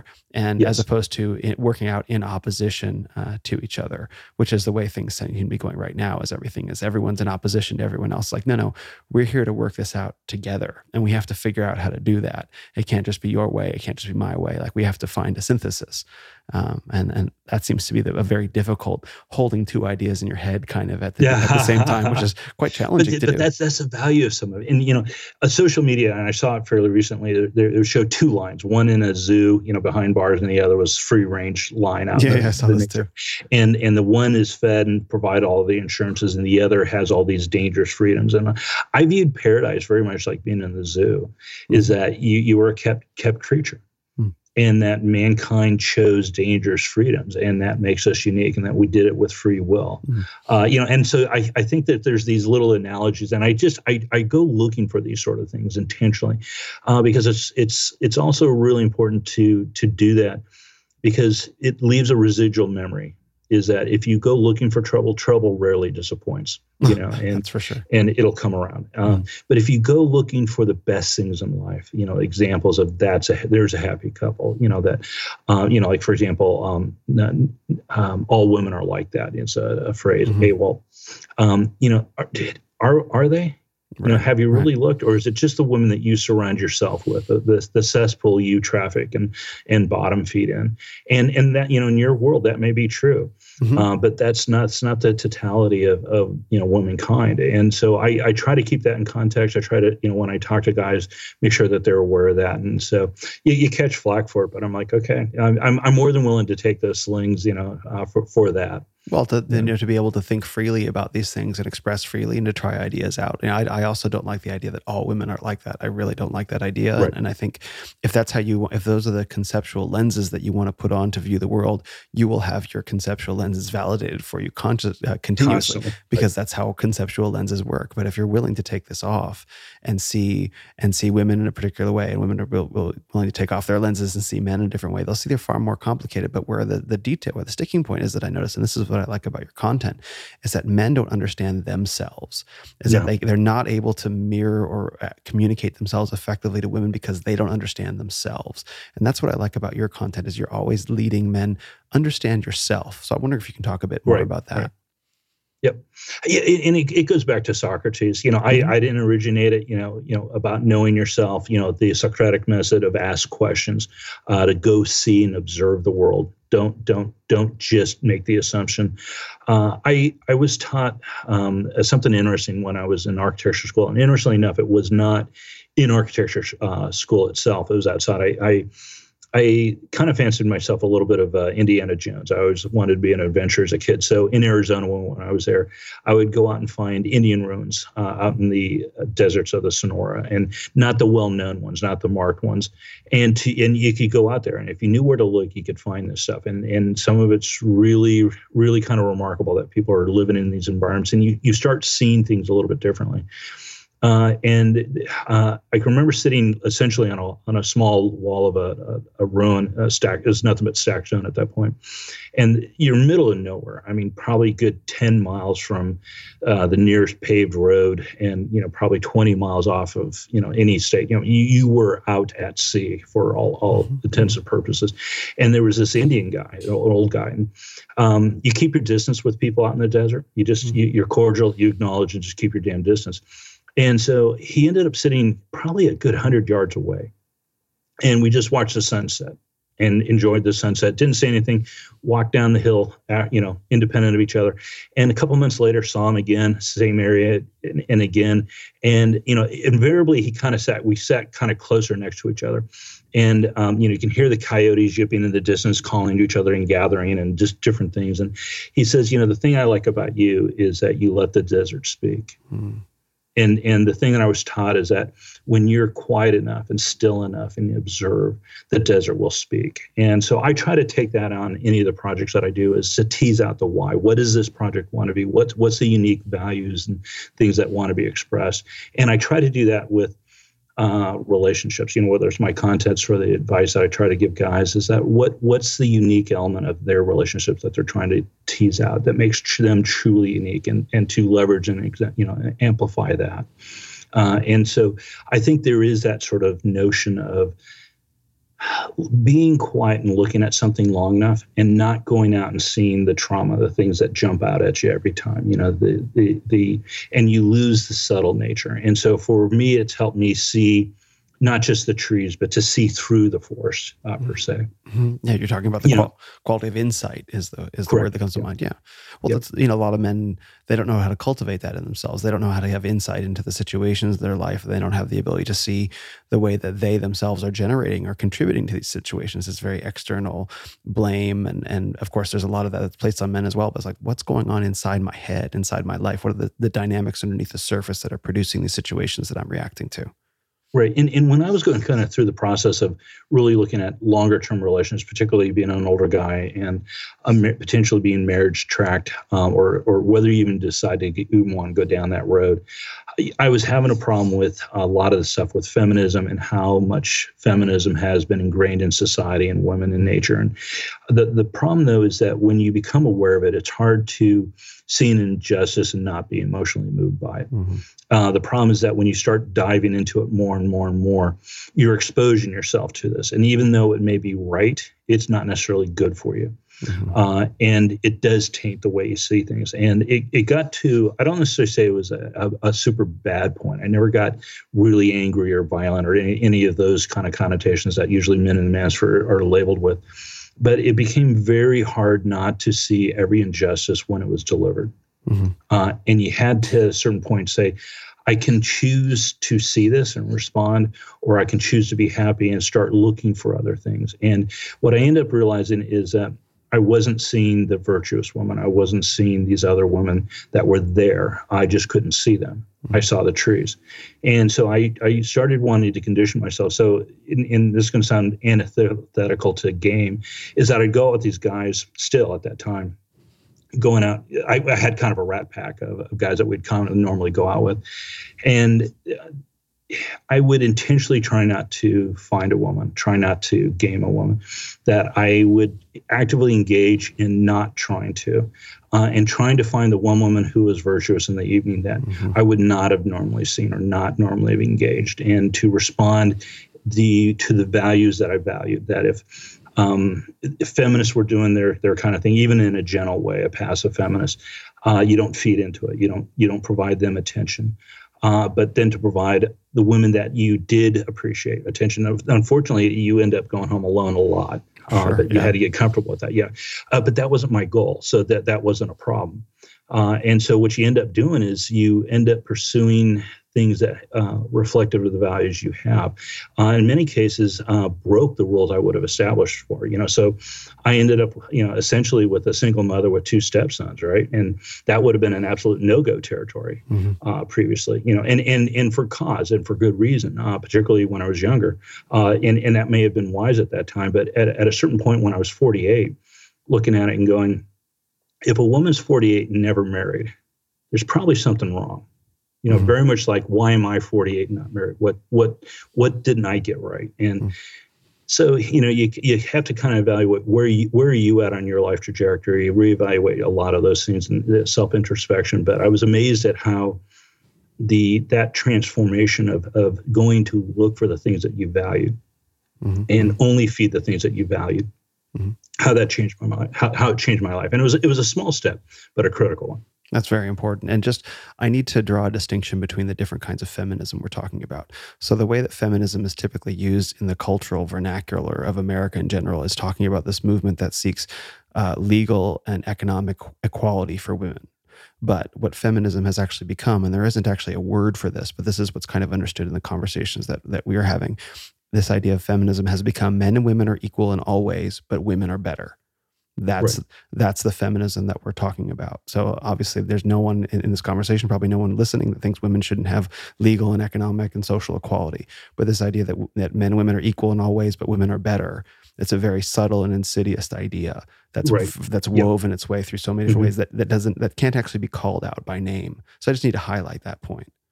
Well, and I thought it was interesting too. If it was truly about equality, why all the revolutionary language? Why all the revolutionary violence uh, imagery? You know, the, the the the, fist. You know, the uh, we're going to destroy the patriarchy. You know, and those sort of things.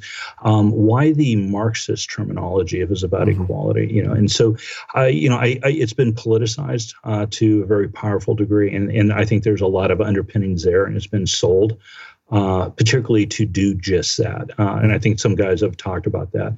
Uh, but for the most part, I think a lot of women have, you know, swallowed the marketing branding without looking at it and going, if if it's truly about equality, why why won't you listen to men? Why mm-hmm. can't you hear young men or boys? And why are we not celebrating young men, boys, fathers? You know, uh, you know, wh- why why is that unequal now? All of a sudden, you know, mm-hmm. that you can't do that. And so there, there's a lot of you know a, emotional value context that gets lost. And it doesn't take long for an empathetic woman to realize like oh yeah you're right. And and and the issue is i'm not going to change your mind here but you know now. Uh, but think about it. Is is feminism really about equality when it stands for all these other things? You know when has it you know advocated for men's health or men's rights or you know um, you know taken the interests of the child over you know any parent, not just mm-hmm. the the mother. Mm-hmm. And that's why that that's this is why the Renaissance of Men. This is why I'm so proud to be part of the 21 Convention, is because these uh, these events and and the speakers like yourself are are trying to help men guide them back to the best parts of themselves independent right. independent of what culture says and that's actually quite controversial like let's make men better let's help men uh, take themselves back to the best versions of themselves. I've got the, the book The Way of Men by Jack Donovan sitting next to me. You know, that book is really clear about about here's how the men here's how men philosophically become the best versions of themselves. And that actually becomes quite controversial that that men can actually do that. And that's the part that I find un- incomprehensible. How could it be controversial that we're we're trying to become better? Isn't this what's wanted? So uh, that's what I love about being part of this community is ultimately about masculine self-development in very very positive ways. Yeah, and and not in the the typical historical patterns either.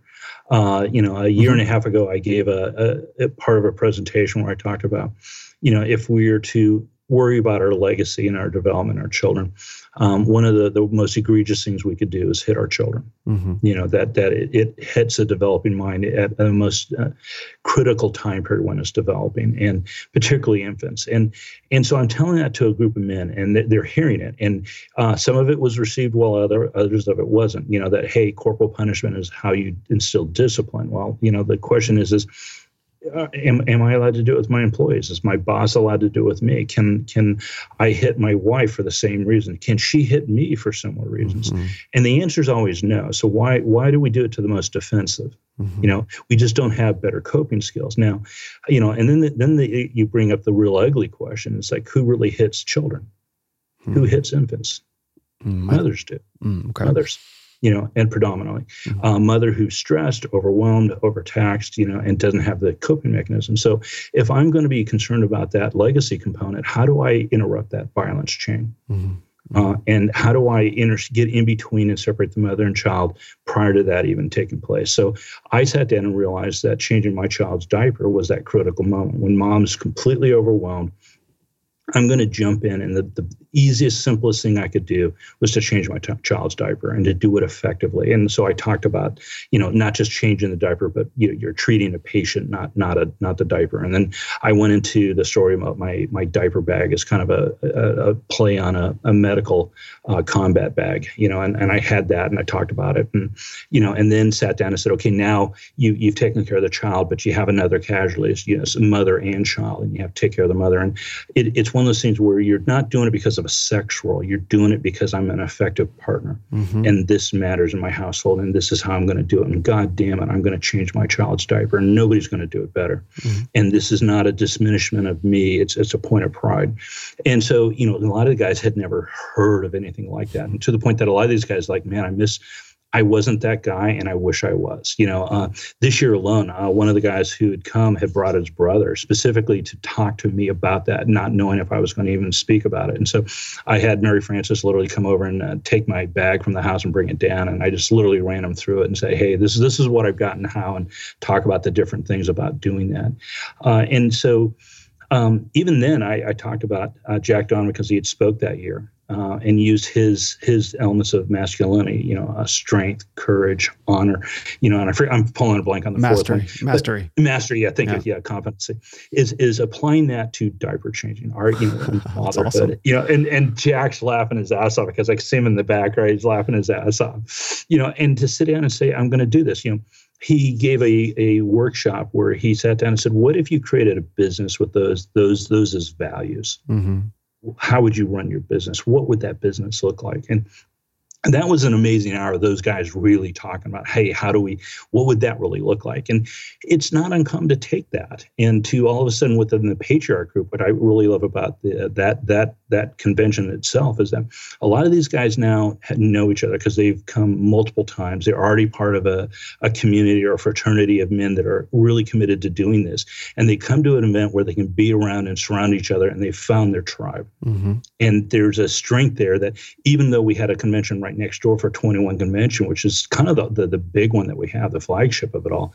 There's more camaraderie and connection at the fraternity event, you know, the, the, the patriarch event, than there is at the 21, where it's a bunch of individual guys showing up trying to better themselves. Mm-hmm. Uh, there's no unifying element as as strongly as as a patriarch convention, mm-hmm. and I I find that uh, terribly powerful, and I think it's going to be the wave of the future.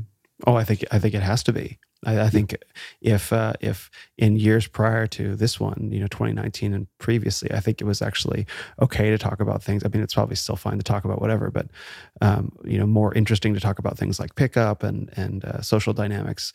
But I think for for the way the world has turned this past year, talking about fatherhood, effective fatherhood, happy, fulfilling fatherhood, is I'm not a father. I'm not even in a relationship right now, but that's just a fascinating topic for me.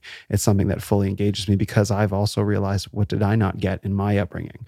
Where were where were my fathers? I love my father. Where were his his upbringing his upbringing deficiencies, his parenting deficiencies? How can I mm-hmm. remedy that for the generations? How can I, you know, I've been very fortunate to go on my own transformative journey and then how does that translate into me being a father? And so this subject consumes my thoughts and and and and I, I think many men are going the same direction. I think they're probably discovering that pickup and random hookups is unfulfilling ultimately. Where does it all lead to?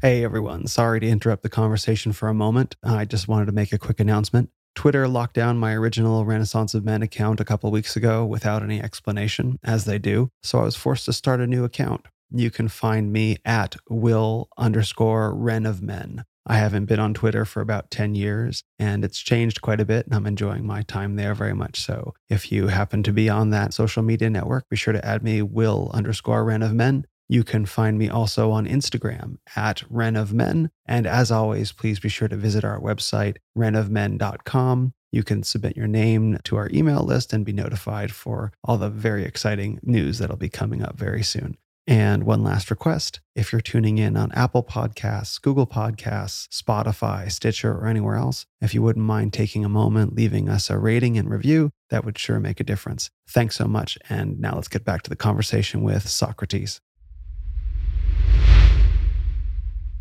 You know, you, right. we talk, you talked about comedy versus tragedy and how uh, a tragedy is when someone fails to complete a developmental task and then comedy is when is when someone succeeds in completing a developmental task. It's essentially the hero's journey. So right right. we, we completely absolutely right. Yeah, yeah, absolutely. And so you know i i have seen my own my own mm-hmm. hero's journey and, and i know it. And i'm terribly inspired by other men who are doing the same thing that are starting uh, their process. Uh, we've had guys that have come up uh, terribly overweight, um, terribly socially inept, and sat down and said, okay, I came because. Um, you know, in many cases, they were saying I was contemplating suicide, and that, mm-hmm. that's a harsh one. You know, mm-hmm. where you have a guy saying he was a week ago I had a pistol in my mouth. You know, mm-hmm. um, and he goes, and he goes, what what am I going to lose? Oh, I pull the trigger, I'll never know. Mm. And he essentially took the majority of whatever resources had, uh, was able to, to to work and scrape it together, and got a ticket and showed, uh, and then realized, okay, it's not enough just to show once. I'm going to commit to coming again uh, the following year, and I'm going to make statements, and I want you to hold me accountable. It's between that convention and the next, and sure as shit, he shows up and he's a different guy. Wow, like you know what, that what you see these prog- you see these progressions, you know, and in his case, he lost seventy pounds. Wow, you know, and and had gone through. Um, a really heinous divorce, mm-hmm. um, incredibly, incredibly bad. Uh, and, and, and by incredibly bad divorce, I mean uh, the wife is pregnant. She tells him it's not his, but mm-hmm. we're, we're going to raise them. Oh my God. And he realizes, um, no, no, we're not. Mm-hmm. you've made your decision. I'm I'm taking the children. Um, and we're going to separate.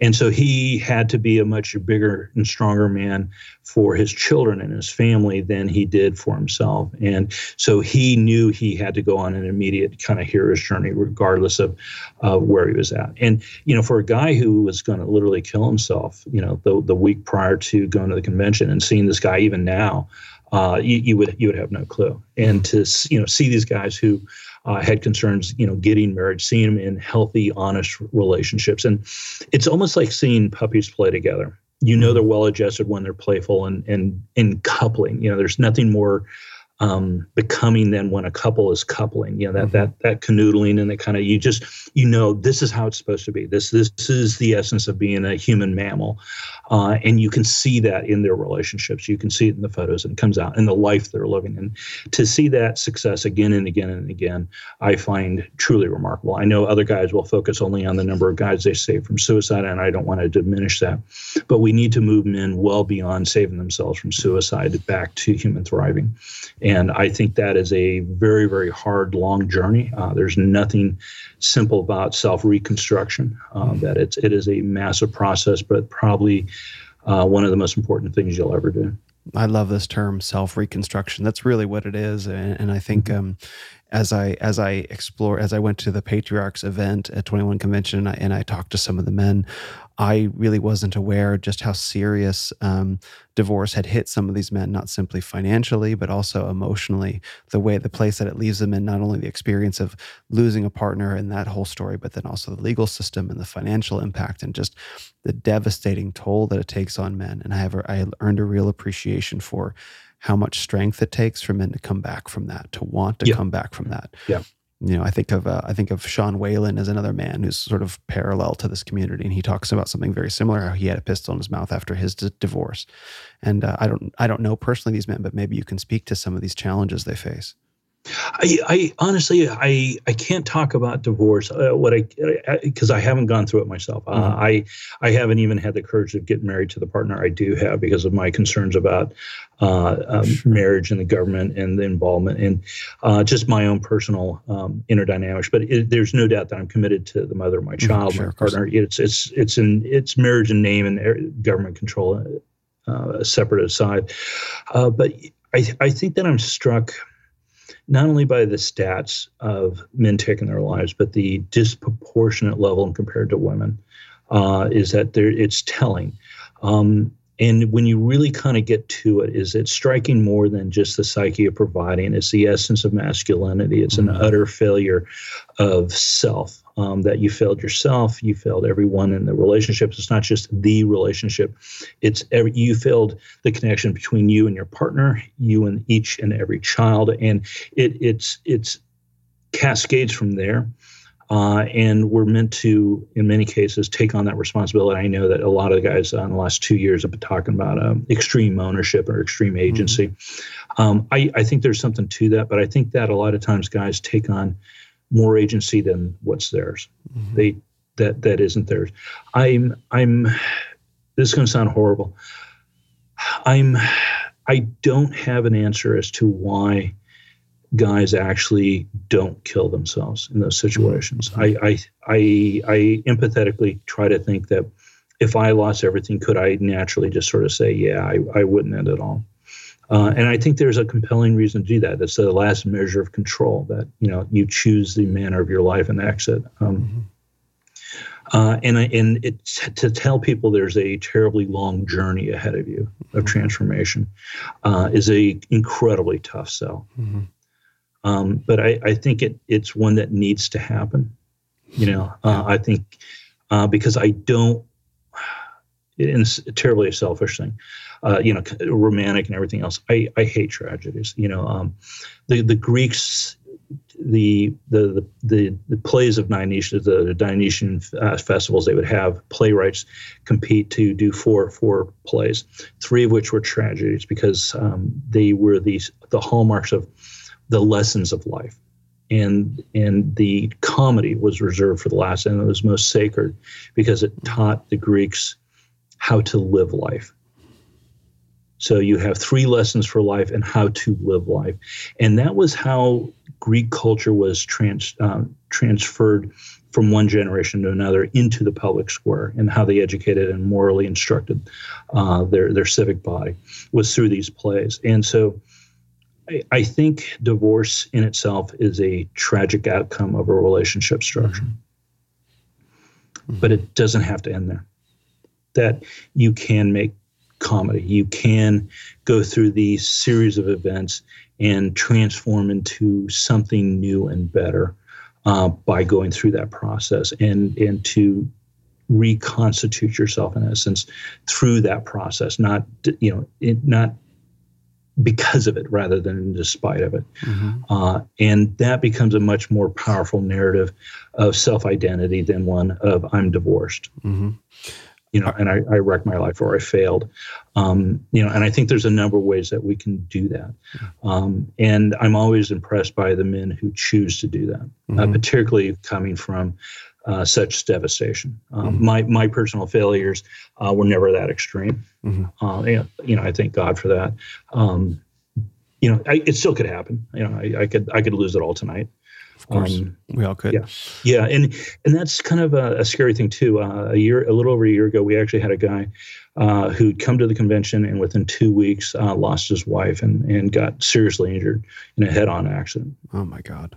You know, and um, you know, stark. You know, and how how do you how do you tell this guy there's still life ahead? Mm-hmm. You know, uh, that that life goes on. I forget the uh, philosopher. Uh, it was it was a Vol- Voltaire that said life goes on, or this this too this too will change, or something too, to that effect. This too shall pass. Yeah. I don't know. Yeah, this too shall pass. Yeah, yeah exactly. Yeah. And and so there's something to that, but nobody wants to hear that. That I just lost the love of my life, and there was no doubt he was completely in love with his wife. Right. You know, and and I said, you know, I can't be there for you other than what you allow and permit. You have two children that just lost their mother. Mm-hmm. They desperately need the father Mm-hmm.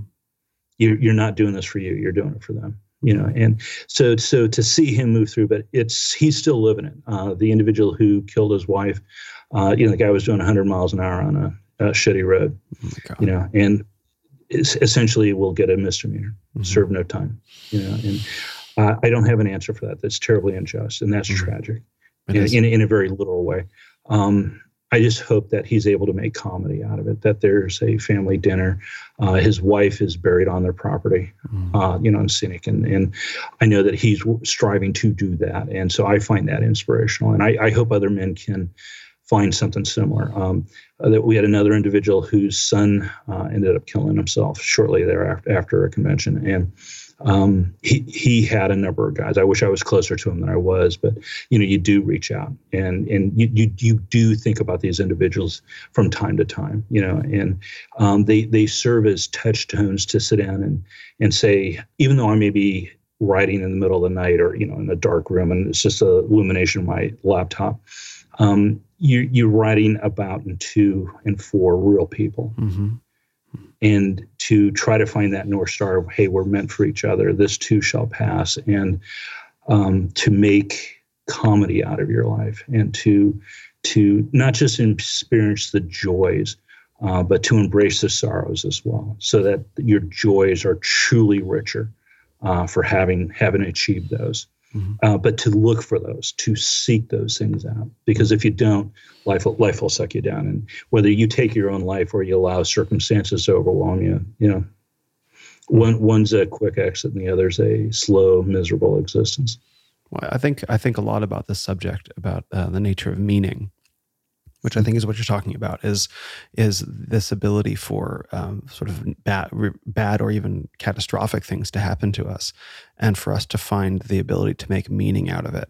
And that's what ultimately makes the difference between a, a tragedy and a comedy. Is a comedy comes all the way around, and we're able to find meaning in it. And that's the essence for me. That's the essence of faith. Is the ability, is the strength of heart or soul, or even in some some degree like that, and probably the whole self to say whatever this thing is, as as bad as it is, as unimaginably catastrophic and painful and difficult it is as it is, I will see it through until I'm able to make meaning out of it. And I won't know what that meaning is. I may, know, you know, I will know someday what that meaning is, but I can't know now. But I will stick right, with it and right. create meaning out of it. And, that's, well, and the other is, is uh, you hear these guys talk, and you know you hear them say that the the worst moment in their life it does occur. Mm-hmm. but it lasts a moment. The, the moment preceding it was just marginally better. The moment after was marginally better. And sometimes it goes a little bit deeper. But they, they were conscious in many cases of that moment and that they were feeling that moment, knowing from here things have only one way to go. Mm-hmm. You know, eventually that that things will rise, that it does not last. Mm-hmm. Mm-hmm. You know, and in many cases, I think in ways they were not willing to let go you know, right. of what they had of that reality, and they were fighting and struggling that of acceptance. And and I can't blame them. I cannot blame them. Um, you know, I I my biggest fear is not necessarily losing my own life or or failures that I I lose my daughter. Mm-hmm, you know, sure. and I I don't I you know you, you just said, what what would I do with myself if I lost her? Mm-hmm. You know, for having you know not been in a situation where I was absolutely lucky to have her um, and probably to the point where it was a risk to have even even had that occur. But uh, to have that, to find the joy and that serenity and th- human thriving, and then to lose that, uh, that, that that's that's a real fear, mm-hmm, you mm-hmm. know. But I, I I try not to be consumed by that. No, you know, you and you just be. you lean into it. You lean into it. Mm-hmm. Well, that's the you know, that that's the that's that that's the memento mori. That's the, you know that's uh yes. that's marcus yes. aurelius. That's remember that you know death is a part of is a part of yes. life and that's something that yep. buddha talks about as well. In your greatest in your greatest moment of happiness reflect on death. And in your greatest moment of sorrow reflect on death. You know that's that was his teaching. And there's some real wisdom in that about how to see about how to see life and to always appreciate it for what it is that the best things that the best things have a wonderful context around them that they end which gives them a beauty and that the worst things also have a context and that they end as well. And their in their own particular way. And that's not to take away from the seriousness of anything that could happen, but to recognize that this is an aspect of life that's all far too easily overlooked, and that we lose some of the the savoring of life when we lose sense of that. Yeah, absolutely. You know, and I, I kind of came to peace with some of it, and I, or at least I eased my conscience to sit down and not fear her death or my losing her. Right, right. Uh, but to embrace that possibility, but to cherish the fact that she exists. Mm-hmm, mm-hmm. You know that I had her for this period, and you're you're cheating the fates having done so. Mm-hmm and and that there's something to be said about that that in all the tragedy that surrounds life is that you've created life unto itself and found joy out of the out of this you know essentially a dark world. And it can be a very dark world. Of course. Uh, but that's what brings the light of the human spirit is you have to then sit down and say let's see that. Let's concentrate on that. Let's let's reward and and put energy and focus into that you know mm-hmm. because that that's where where momentum will follow. Mm-hmm. do you think that you're bringing uh, some of this light, some of this light that you're very, uh, that you seem very blessed to have brought into yourself? Do you see yourself as bringing this light to other men? I, you know, this is going to sound horrible. Um, I, I try not to think about it that way. I know it. I know it happens. Um, I, I'm not consciously doing it to to do that. Um, and I, I'm, I'm, I guess I'm conscious of the times that people see you and are inspired by it, and and and it's it's it's it's humbling. Um, it's it's a it, it's an emotional load, I guess. It, it, there's there's a burden there mm-hmm. um, because you, you feel like you have to be kind of on. And this is going to sound really kind of crazy too. Is that I by nature I'm an introvert you know that learned extrovert behavior so i go to these events and, and i have to be socrates you know and and, mm. and i mm. do enjoy it right but I'll, I'll be honest afterwards i'm exhausted you know and, and just because it takes everything out of it where a real extrovert would still be thriving uh, I, I know it's a tremendous amount of responsibility and i do know uh, that my example has helped me mm-hmm. and i continue to put myself out there uh, to do just that mm-hmm. um, you know my, not just myself but my life uh, what i do my home uh, you know, all warts and all, you know, and, and not to pose that as perfect, you know, and, and, you know, we, you know, I, I have no problems discussing my personal failings, you know, and, and, and looking at it. And uh, I don't have all the answers, you know, in particular. Uh, I don't pretend to. Um, and if I can help guys on their part for a piece of it, fantastic. Uh, I will have done remittance for the pain I've caused others, um, and that that's that is important to me because um, I wasn't always the man that I was now, mm-hmm. and uh, that that that haunts me. Um, I knew better, didn't necessarily have the skills or the confidence, and I can I can put put a lot of Um, I can hang in a lot of positions, but the, the bottom line is I did it, I own it. And there's no way to change that other than to sit down and say, I was disturbed by the fact that I did. Um, and it changed me mm-hmm. for the for the better. That I I it, it was tra- the things that I did with other people were tragic, um, but I didn't allow it to be a tragedy. Mm-hmm. And so, you know, I, you know, one of my fears is that I come across one of the, one or two of these individuals again, um, and I, I, don't know what I'd honestly say to them other than I'm sorry, and here's here's what I've done. I think, uh, it, but Oh, I think it's I think it's beautiful how you were saying how much you value comedy, and you've actually made your life a comedy in the ways that in in the ways that you were saying about you've learned from the things that you've done. You've transformed as a man, and now you're passing this forward in the ways that you can. You can't undo the past. Obviously, none of us can, you can try to make good on it and, and make something good out of it. And so you're the living example of the comedies that you seek to value in the same way that you're a living example of Socrates and having this Socratic dialogue. you're embodying yes. all these things that you're embodying your values in a very powerful way yeah I, and i do try. And and to sit down and say it's kind of it's it's easy to wear another man's clothes. Mm-hmm. you know and and essentially I, I i chose well and had no idea you know and and and you know if you, you sit down and say if you're believing in the fates at that moment at that bar you know it was it was kind of a bit of fate you know that that it kind of goes all the way back to that that point in time. Uh, and at least the the seeds the seeds of that uh, came from that era Mm. Uh, and and I, I, I take pride of it. A lot of people don't know that story. I, I haven't told that story in a long while, but that that was it was uh, uh, very true. And but I've tried to go well beyond the pickup nature of that, uh, and truly kind of embrace it. Well, you've made it. I mean, it's from just a an offhanded comment. You've made it uh, a part of your identity. Yes, absolutely. Yeah, that's, absolutely. That's the magic that. And, and, and, it's it's something because I it's going to sound too is that you have to understand your your dark nature you know that exists. It's it's not that I'm I'm necessarily a peaceful man. It's it's a man who's capable of of extreme violence that chooses not to, mm-hmm. uh, that has power, uh, and and so I know we talk about you know those sort of things in violence terms, but if you sit down and say. I'm I'm a kind man, uh, you know, a humbling man. Uh, those sort of you know Socratic elements of, of what does it mean to uh, be an individual like Socrates, the, the real Socrates.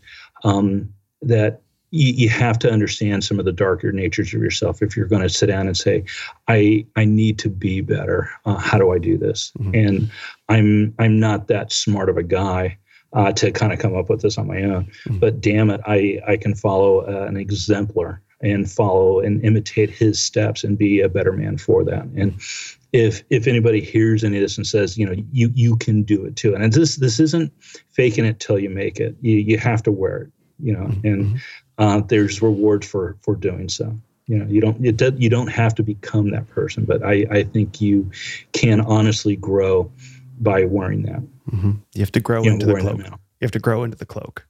Yeah, yeah, absolutely, and, and very much like a a young man grows into his father's shoes. Mm-hmm you know, um, and to grow beyond. And and I think every father wants their children to out exceed themselves. And uh, so in similar ways. And so I, it, it would be kind of interesting to to think that um, I would have a measure of impact or my my dent in the universe in our. Um, you, I don't know if your audience knows. I'm a licensed architect by trade. Mm-hmm. And you know, I can point to you know any of the design awards I've won or some of the buildings, and you know, it's just uh, there's some some neat stuff that I've done, uh, some really large civic stuff that I've done. Uh, but ultimately, I design hollow shells for people, and mm-hmm it's it's it's never as rewarding as seeing the changes that I've made in other men by example or mm-hmm. association or community. Um, you know, and I don't mean just me, but, but the fact that I was involved in some measure manner. Um, and I I feel far more enriched and proud of those transformations than I will of any piece of architecture I've ever created you know, because you're designing for people. And I think that's one of the most important things we'll ever do. One of the most important projects we'll ever undertake. And I, I spoke about this this year is to make better people. I agree completely. That's the point of all of it. Yeah. And, and there, there's no better spot than to start with yourself.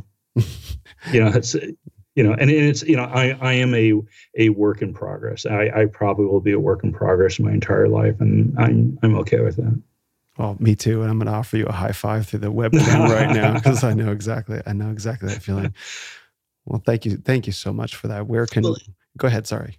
I, to be honest, let's let's talk about just you. You said yeah. you and I had a private conversation in my house. We were talking about it, and you had gone through a massive transformation. That mm-hmm. I, you had said something that, and it's it was a, one of those pieces you hear, and it slipped in. You know, I, I I talk about my own personal weight gain and everything else, and it's something I continue to struggle with. Mm-hmm. And, and, I realize I have to transform my life, and I haven't been successful doing that. Mm-hmm. Uh, I can focus on nutrition, exercise, self care, but this notion that you said that you had to not not will yourself but accept yourself to transform into the person you become mm-hmm. is that it, it's it's not just a mental thing it's a it's self identity and that I think is interestingly enough probably one of the biggest stopping points that I personally have, and so that I'm looking to say, okay, as I recommit to to a lot of this health issues, that I need to look at that and to understand that, yeah, I used to be hyper thin uh, and and beat up and had a lot of issues because I was so tall and thin. Um, and so getting larger came a tremendous amount of power. I could mm. throw that weight around. Mm. Um, and then you kind of self sacrifice in a number of ways. And I was cultured and conditioned for doing that. Um, that I'm not respecting myself, I'm not honoring myself, uh, you know, my, my responsibilities and everything else when I don't do these things. Mm-hmm. And that I have to essentially get over myself to see myself through that process. And no amount of, you know, dieting, exercising, or, you know, any other components, you know, hormonal optimization will be the golden ticket until I accept who I transform. And mm-hmm. you know, I I've talked about um, women will sabotage relationships they're in if they don't feel like they're good enough for the man that they, they're with. No matter how well you treat them, they'll self sabotage. And, and, guys do the same thing. And I think there's a degree of self sabotage with myself my weight gain mm-hmm. associated with that because I just will not move to put that my that part of myself first in light of all these other things. So mm-hmm. that was something you gave me that resonated with me, and I think is one of those things that I wouldn't have heard had we not had the chance to sit side by side and talk. Mm-hmm. And you don't get that on stage. No. No. so I, I, would like to extend, at least extend that and to honestly be vulnerable and open and acknowledge that. So thank I, you. thank you. I, I, appreciate that, and I and I relate very much to your story. Is that uh, you know, for those who are listening, I, I, lost forty pounds between February and August, and I've I've kept it off as well. So during the lockdown period, and it's funny. I I relate very much to to your story because I realized that um, I put on all that weight to create um, a sense of power in myself as well, and a sense of and a sense of safety. And what I, the thing was is it was this kind of inverted energy where I created this false sense of safety it was because as soon as I lost all the weight, I found such a much stronger sense of safety. It was kind of flipped inside that I'd, I'd put on this weight, I'd gotten heavy, and I'm, I'm safe like this. And when I started losing weight, I started feeling very, very vulnerable. But as I got all the way down and I finally got the job completed, I, re- I discovered a sense of power and safe and, and even a, a greater safety and comfort in my own body, far beyond what I could have ever achieved you know, through food or through putting on weight. So the desire, mm-hmm. so as you say that, the desire is fundamentally good and fundamentally positive to be safe or to be powerful or however it phrases. It's just backwards. Yeah, and it was it was interesting because I, you know, a lot of times I'll I'll dip down to a particular weight level, and I just found myself being very uncomfortable with a thinner me. Mm-hmm. It, and it sounds so obscene and and, and you try to talk to uh, you know like these weight training or, or weight loss coaches and who have always been thin they don't they don't understand. They haven't been there, uh, and it's it's interesting talking to guys who have been, who have either come out or who self-identify, and and I think there really is something to that. Mm-hmm. Uh, and I just it, it was interesting that you when you brought that up, it just completely resonated on a completely level. It's like, oh yeah, you know that here here all of a sudden I I see a much thinner self, and all all those old insecurities came back Mm-hmm, mm-hmm. I understand. You know, and it sounds really obscene that you know I would be thinner, healthier, and everything else, but my self-image wasn't prepared, or I wasn't willing to see myself and accept myself to be there. You know, and just it's crazy. Mm, you know, so the mind. It's the mind. Yeah, yeah absolutely. Well, yeah. the mind is ultimately it's trying to protect us, but it's just doing this backward kind of way. You know, it's trying to get us the, the shortest distance to the thing that it thinks will keep us safe because that's what it's wired to do at a very primal level. And right. and it's kind of like yeah. a you know if you can we can split our minds into the little boy version and the adult version. Little boy is doing all these things kind of instinctively that's keeping him that's supposed to keep him safe, but as an adult, like that doesn't work. And so the adult mind has to go into the child mind and talk to the child, say, no, we have to do something else. And even though it's going to be unfamiliar and your self image is going to have to change, you know, there's no magic bullet to do it. You're going to have to stay with that little boy throughout the process. And it does get easier. You know, the, the process of being really, um, I guess, alienated from oneself in a way, like what is happening to me? What's happening to my right. body? It's changing. Yep. It's like just mm-hmm. staying with that inner presence can be very, very difficult because men don't have that ability in many cases to stay, to be, to be with themselves you know, and what's going on inside them. And that's such a vital process of weight loss. It's not, there's no silver bullet to it. I think for for many men, I think it's a multi-layered kind of thing that all has to be addressed in terms of our choices and the way that we look at food and you know, the way we look at it. For me, it was about my social relationships as well. Um, so the lockdown, of course, helped with that. But for me, it was very much having to get comfortable. Like my entire identity is going to change in a way if I do this, and I'm going to stick with it until it's done. I'm right. going to cross that gap. Well, and, and you also, and, and I, am self, you know, giving myself advice as I speak this. Sure, you, you have to be comfortable with who you're going to become. That's right. That's you right. know, and so you know these guys who have lost their their their wives or children and and have to trans are forced to transcend that against their will. Mm-hmm. I I don't have to. I have to will myself to transform you're not you well i would say that it's possible at some point that life will come along and, and force you into a situation where you actually have to do it in the ways that you're talking about where you'll well it's it's either that or die and, and honestly i i think that in many cases guys just get to the point that they do give up mm-hmm. uh, that because of the health afflictions and everything else the aches the sores the pains and you know just that loss of self in so many ways that you, you know you don't recognize yourself mm-hmm. uh, that death is kind of a, a welcome occurrence. You know, mm-hmm. I, I would not be surprised by that. Um, I know that one of the uh, reoccurring nightmares that I, I personally have is, um, you, well, you've been to my house where the, the front doors are primarily glass. Um, mm-hmm. Um, you know, and, and I, I, would not do that again. I would not I would advise against that. Right. But uh, one of the dreams I have is in the middle of the night, um, I hear something and I get up and I go to the door and it's my younger self on the outside. Wow. And you you answer the door and you're having to explain yourself or justify or qualify yourself to your younger self. And um, in various states, either that that younger self either identifies or doesn't, or understands or doesn't. But I'm I'm it's it's this the the, the subconscious mind's telling you a lot of things, and I I find that a lot of times if you allow the mind to speak, almost like the desert, mm-hmm. let the mind speak, uh, it will tell you things. Mm-hmm. Yeah, I actually have a. I, I used to do dream interpretation, and uh, so that was something that I really enjoyed doing for myself and others. And that's a very um, that's a very powerful dream that you're having. Can I can I ask if you don't mind? Yeah, yeah. Um, when you how do you feel when you wake up from that dream? That's just the first question. Uh, the ask. first time I was uh, mortified. I, I, I was scared shitless. Wow. Uh, wow. my heart was racing. I was sweating, uh, physically shaking. Uh, I physically got up, uh, went to the door, uh, didn't see myself. Literally went walking up and around the property at four in the morning. Uh, you know, and and that that level of disturbed, mm-hmm. um, and ended up sitting in the essentially I say the dark. You know, that my the house is relatively relatively well illuminated with night stars and everything, so I could see clearly in the house. But essentially, sat in the stillness of the house, and just existed. Just calm down, uh, let the house speak, let your mind just sort of calm down and and and kind of revisit that.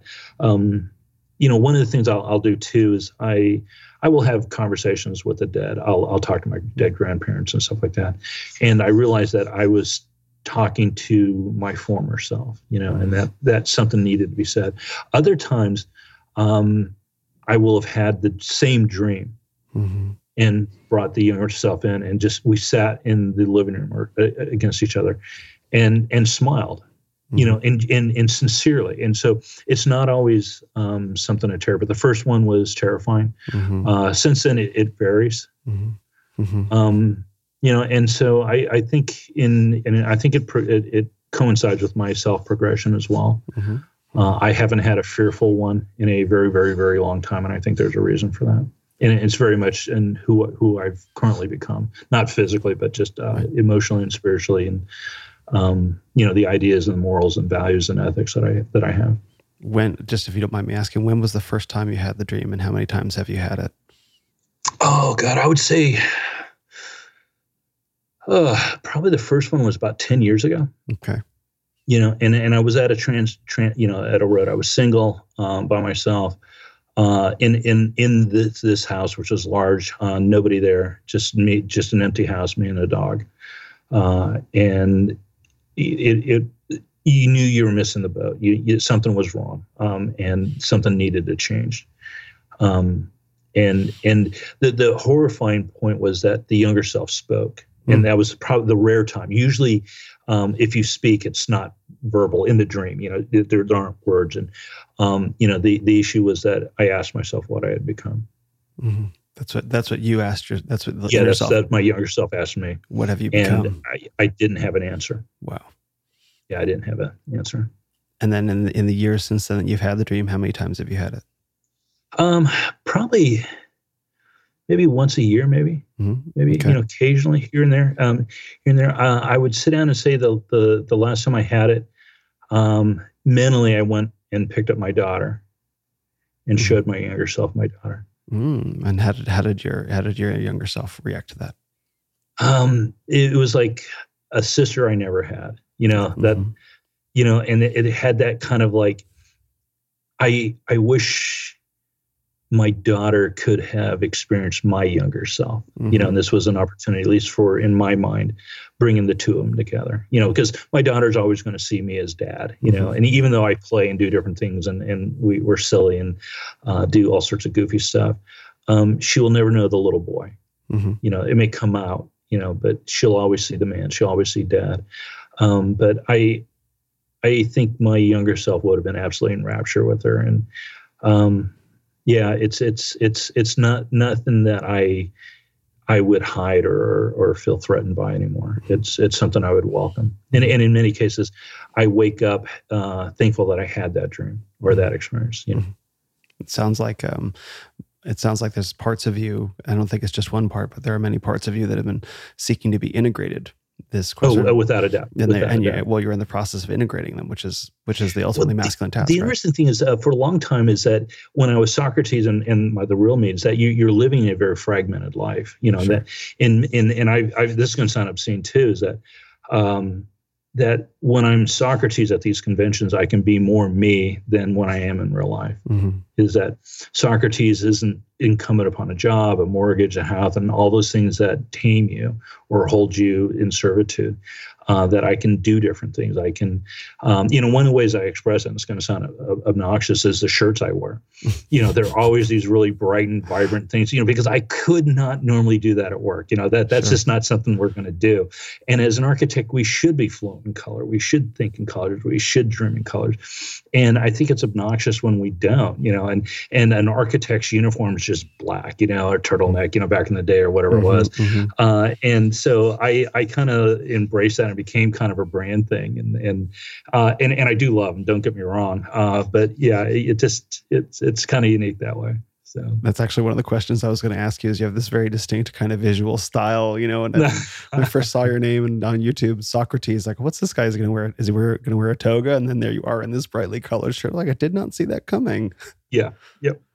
Well, and and part of it is is that you know it. A lot of it is is that um, one, I get to express myself, and then two, you're you're donning um, a suit in essence. You know, it's mm-hmm. it's not like what Tanner Guzy would sit down and say. You know, I, have got a suit normally and a tie, but I'm I'm becoming Socrates, mm-hmm. and it's it's interesting going from my personal life. There have been cases where I, I hate to say this, where I literally go from work to home and I'm at a convention 45 minutes later, and that's too fast. Mm-hmm. I I don't have that chance to transcend to something. So the shirts help, mm-hmm. you know, and mm-hmm. I will still be an architect thinking I'll be in my head architecturally, you know, with a job and whatever I got to do. But the shirt kind of tells me I'm taking on a different robe. I'm I'm taking on a different role uh, mm-hmm. uh, physically, and and it, it, does call attention to it. You know, there's there's no doubt. Mm-hmm, mm-hmm. You know, um, it's it's a form of peacocking. You know, in the pickup. Yeah, I was going to uh, ask about that. Yeah. But but it's not peacocking in the way in which pickup artists would do it. Right. You know, and and I was you remember the first couple of times I my first talk I literally was wearing a white shirt and black slacks. Mm-hmm. You know, the very first talk. You know, and, and I'm like, oh god, it's horrible. You know, and so to come back into where those sort of clothes it also sat down and said, I, I'm even though I'm from that group, I'm not of that group. And there were some times that we had some guys that uh, were promoting some things that I just didn't stand for, or, or just that lifestyle. But I can do it at a level that you can't, mm-hmm. you know. And you know, it's it's you know, guys can wear a mohawk and color, but you're not going to be able to afford the shirt that I've got, you know, and, and that's telling you the level of refinement. And so it was interesting reading uh, Tanner's book, uh, The Appearance of Power, mm-hmm. and uh, seeing his videos are stellar. Uh, if if you pick it up, definitely read it, where he talks about. Uh, the archetypes of, of masculinity and knowing which tribe and why to mix and everything else. And, and it becomes a really interesting study when you intentionally do that. Mm-hmm. You know, that um, evidently, I'm a lot more roguish than I would have anticipated, which I, it kind of does make sense. But there's a refinement not in that that element of I'm getting along through intellect. It's just a whole different display level. And like Tanner says, he is you're you're not afraid of color. He's, there's just no way that you know, when you do that, uh, it's going to be that level. And, and, it's not just that the shirts are loud; they're they're they're particularly well put together. Oh, they're nice uh, shirts. I, yeah. Yeah, and I, I happen to like them where they're they're interesting from afar, but as you get closer to them, they become even richer. The texture, mm-hmm. the textile, the the uh, the fabrics, uh, the motifs on them uh, become vast, much more interesting even up close. And mm-hmm. I I really particularly enjoyed that. Uh, and so particularly with this last one, it was a, just a whole series of you know, it's like an old world medieval library spilled out on a shirt. Mm-hmm. Uh, I, I particularly like that one is because there was so much of interest that you could look at, and in a lot of cases that is reflective of my own personality. It's very eclectic. So we're talking we're talking a bit about integration of your um, of your inner self and your dream, and we're talking a bit about how um, a bit ha- about how you kind of integrate some of your um, Socrates personality with your with your non-Socrates personality, your real world personality. And one of the questions that I wanted to ask you is, I'm a big believer in art and its ability to sort of heal and transform and inform us mm-hmm. as men. And um, I'm a big fan of the architect Calatrava. You probably you probably yeah know. yeah yeah yeah yeah so, yeah Spanish architect yep modernist. Yeah, I've seen some of his uh, some of stuff. Damn modernist. exactly. well, that's what I was going to ask. Like, help bring me out of the world of of the Renaissance of Men of the Manosphere of 21 Convention. Can you bring me like just in this conversation into your world as an architect? So let's let's integrate those two worlds a bit so they're less separate oh god you know it's it's so terrible. Everybody thinks as an architect of you know like calatrava this this master architect a single single individual with a grand idea. Mm. he's able to transcend many disciplines architecture and structure and you know all these things. And the the, the profession is not like that at all. No, matter of fact it's it's going at lengths to destroy that. And i i have i have issues with that um, that they they're intentionally going out and destroying the great man, and in particular, mm. what they're not saying, the great white man, uh, and to be a collaborative thing, and it becomes much more of a process, a, um, a collaborative process, uh, to the point that they're denigrating uh, the insights that a single individual can can have when they lead. And so it would be very much like an orchestra uh, devaluing the conductor. Mm-hmm. You know that there isn't somebody bringing it all together, um, and they're infusing a whole series of other things with it. So I, I kind of not so jokingly state that you know everybody thinks uh, an architect's really good with their hands and colors and draws, and that's what we do. Uh, in reality, I'm part rodeo clown. Um, I'm a part cowboy and I herd cats. Mm-hmm. You know, it's not your not that you're herding cows, you know, that they kind of get along, move along. No, you're you're herding cats and trying to be responsible for other people. I'm managing my sub consultants and their staff because they're not. Mm-hmm. Uh, and so you have to manage all that. Uh, and then also you're kind of a, a, a ringleader and your size of your circus is the number of projects you, are responsible for. And in this profession, you just don't take on a single project. It's not uncommon to have 10 or 15 projects going simultaneously, mm-hmm. um, not all at the same phase, which makes it even more interesting. It, it makes it more manageable, but more interesting. Some are, are, early conceptual, some are in closing and you know construction, whatever the case may be. And you have to organize all this. You have to be fluent in all that, plus legal law and navigate all these things. And you know, uh, it's just the nuances that you have to move from electrical engineering and mechanical systems to architecture being theory. You know, you know whether it's Calatrava or you know modernism versus you know any of the eclectic styles. And so you do have to do that. But your job is essentially to lead a client through that process to create that vision to get them from where they're at what what what their challenges are and to move them through that process and i've never been i i have not been fortunate enough to have a client that wasn't concerned about schedule time mm-hmm. money and risk mm-hmm. and so you have to be fluent in not having any of those mm-hmm. to create you know you have all these additional hardships and and it's not that like life life treats you well. Like, you know, you have a thing called gravity, you know, in nature, and, and, and it just wants to tear it down. And, mm. and uh, you know, we're taught that, you know, one of the, the most important lessons I learned in architecture is that water will win.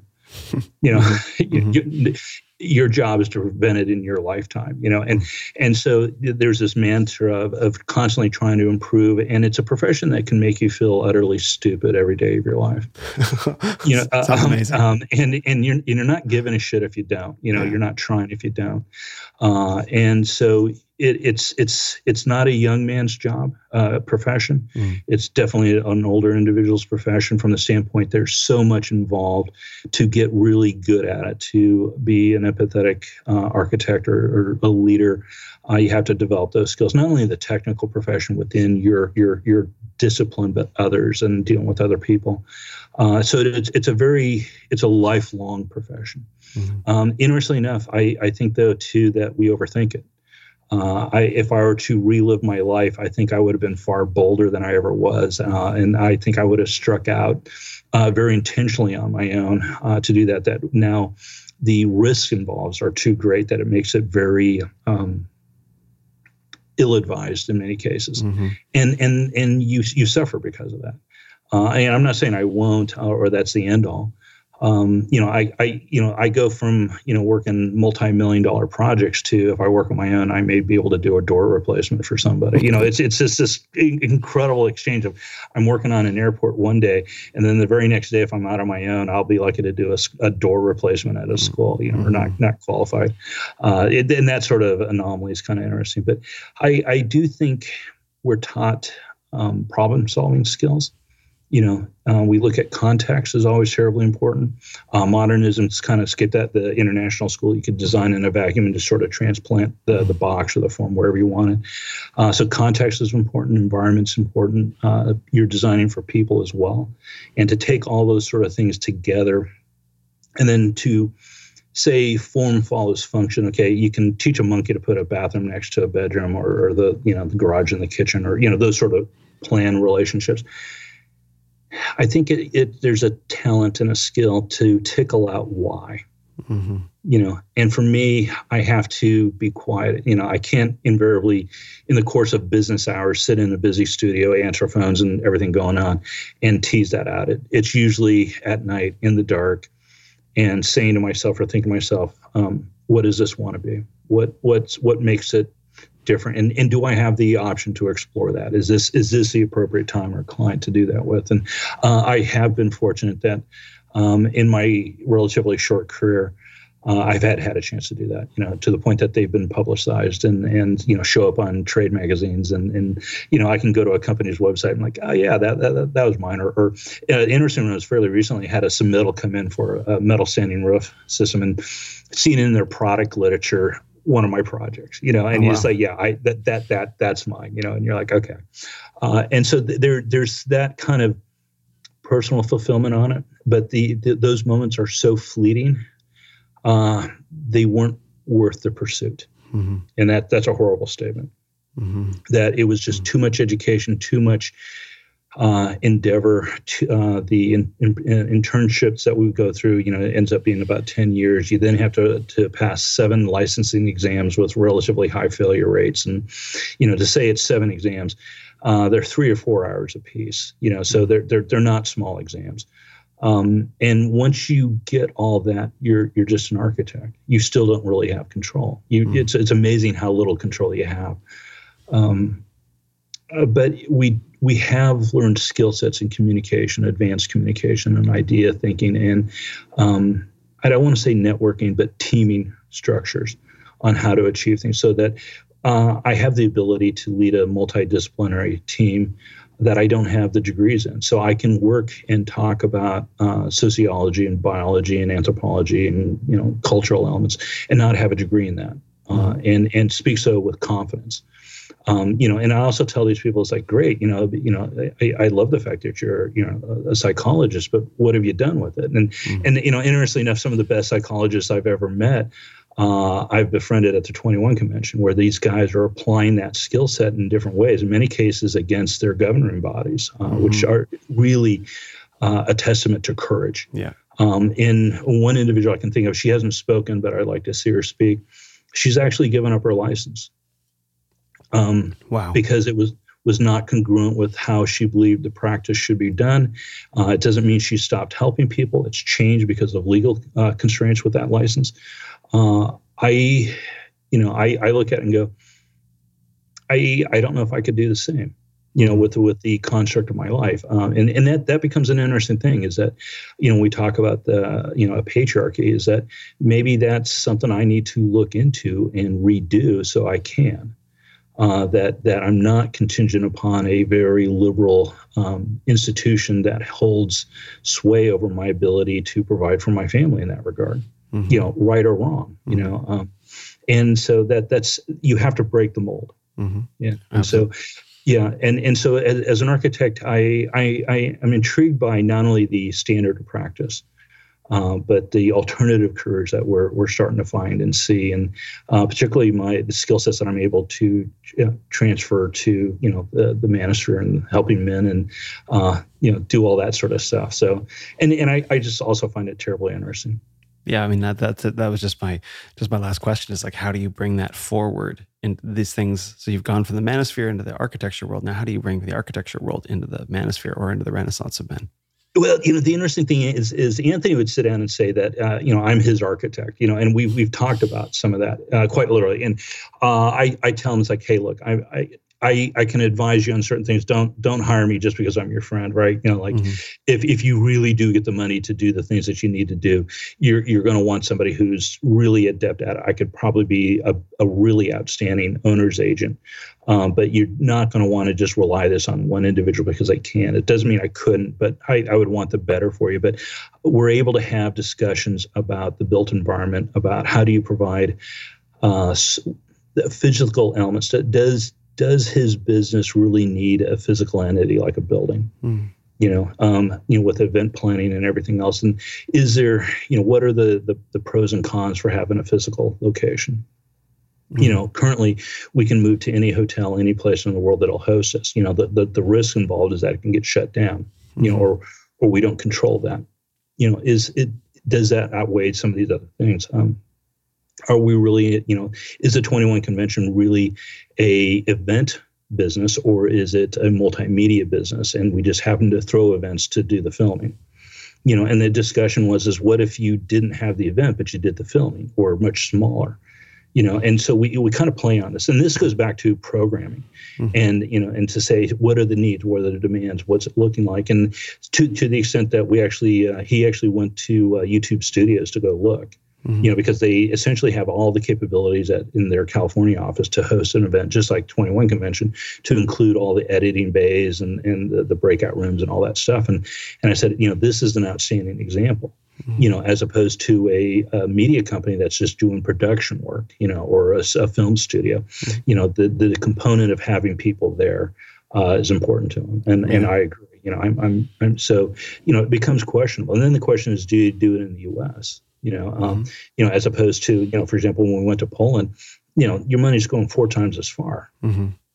You know, do you really physically need to do that? You know, and and so what does that look like? Um, and so I think there's a, a lot to be said about that. So, um, you know, in that regard, I think he's in the back pocket said, yeah, your your your greatest piece of architecture will be, uh, you know, 21 studios. You know, in reality, um, but you know, and I, I don't want to break it to him, but I think he already knows is that uh, my my greatest part will not be the physical, what I leave behind. It'll be the legacy of the people I leave behind. You know that, you know that that that to me is ultimately far far more important. You know that that's water. You know when we talk about water winning, water will win, and water is associated with structural failures more than 90% of the time you know and and it, it eventually everything will turn to rotten dust and disappear as will we uh, but I think my dent in the universe will survive my own life if we project it forward. That I may not ever be known beyond my own generation or one or two, you know, lost in time, but the impact can be resonate through time. And I would hope that I've done my part you know, and, and honored my entire family legacies, you know, the, the, that lineage to this point to move the human species and the human culture forward to that degree to get us through this time period, uh, to have lived now and to have thrived and to have lived fully. Uh, yeah. Absolutely, absolutely beautiful, and I, I think you've made an amazing contribution to many men, uh, myself included. So thank you for that. Yeah where can people go to find more about you and your work? I, right now, it's, it's, pretty limited. You can find uh, an old blog that I had kind of up, up at manningupsmart.com. Mm-hmm. Uh, it's, uh, it's, primarily relationship centric. Uh, you can find me on YouTube with Manning Up Smart as well, uh, and you'll see bits and parts. And I, I continue to kind of feed that. Uh, but honestly, the the most content you'll find will be on 21 Convention and 21 Studios. Uh, it's just I couldn't compete with uh, my time and energy and, and go that he has such resonance that uh, I can talk to an audience of a thousand compared to you know a quarter of a million every time we produce something.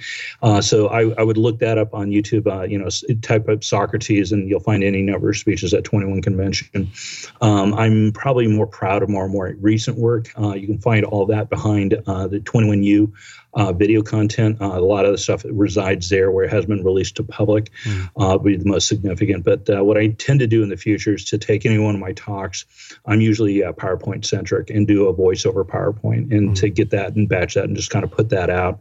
Uh, and so you'll start to see kind of that development. But you know, in all honesty, um, if if you really want to find me, come come see me, mm-hmm. uh, and that's going to be at an event. Uh, I, I joke that we should sell a pass just to the hallways. Mm-hmm. Um, you know, if if you do nothing, and this is going to sound awful too, uh, get a ticket, show up to where we're at, find me in the hallway. We'll talk.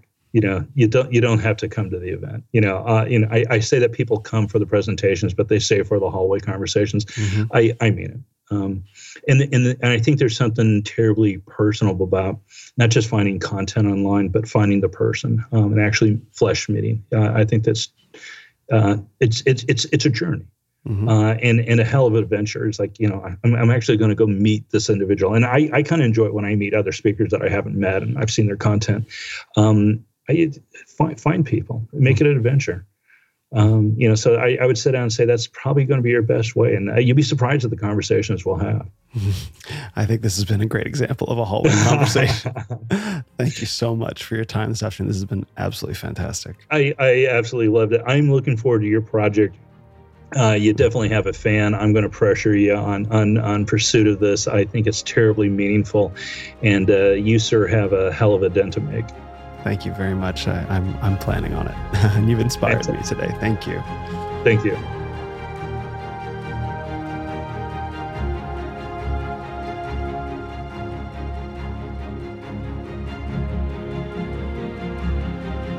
Thanks for listening to this episode of the Renaissance of Men podcast. Visit us on the web at renofmen.com or on your favorite social media platform at Ren of Men. This is the Renaissance of Men. You are the Renaissance.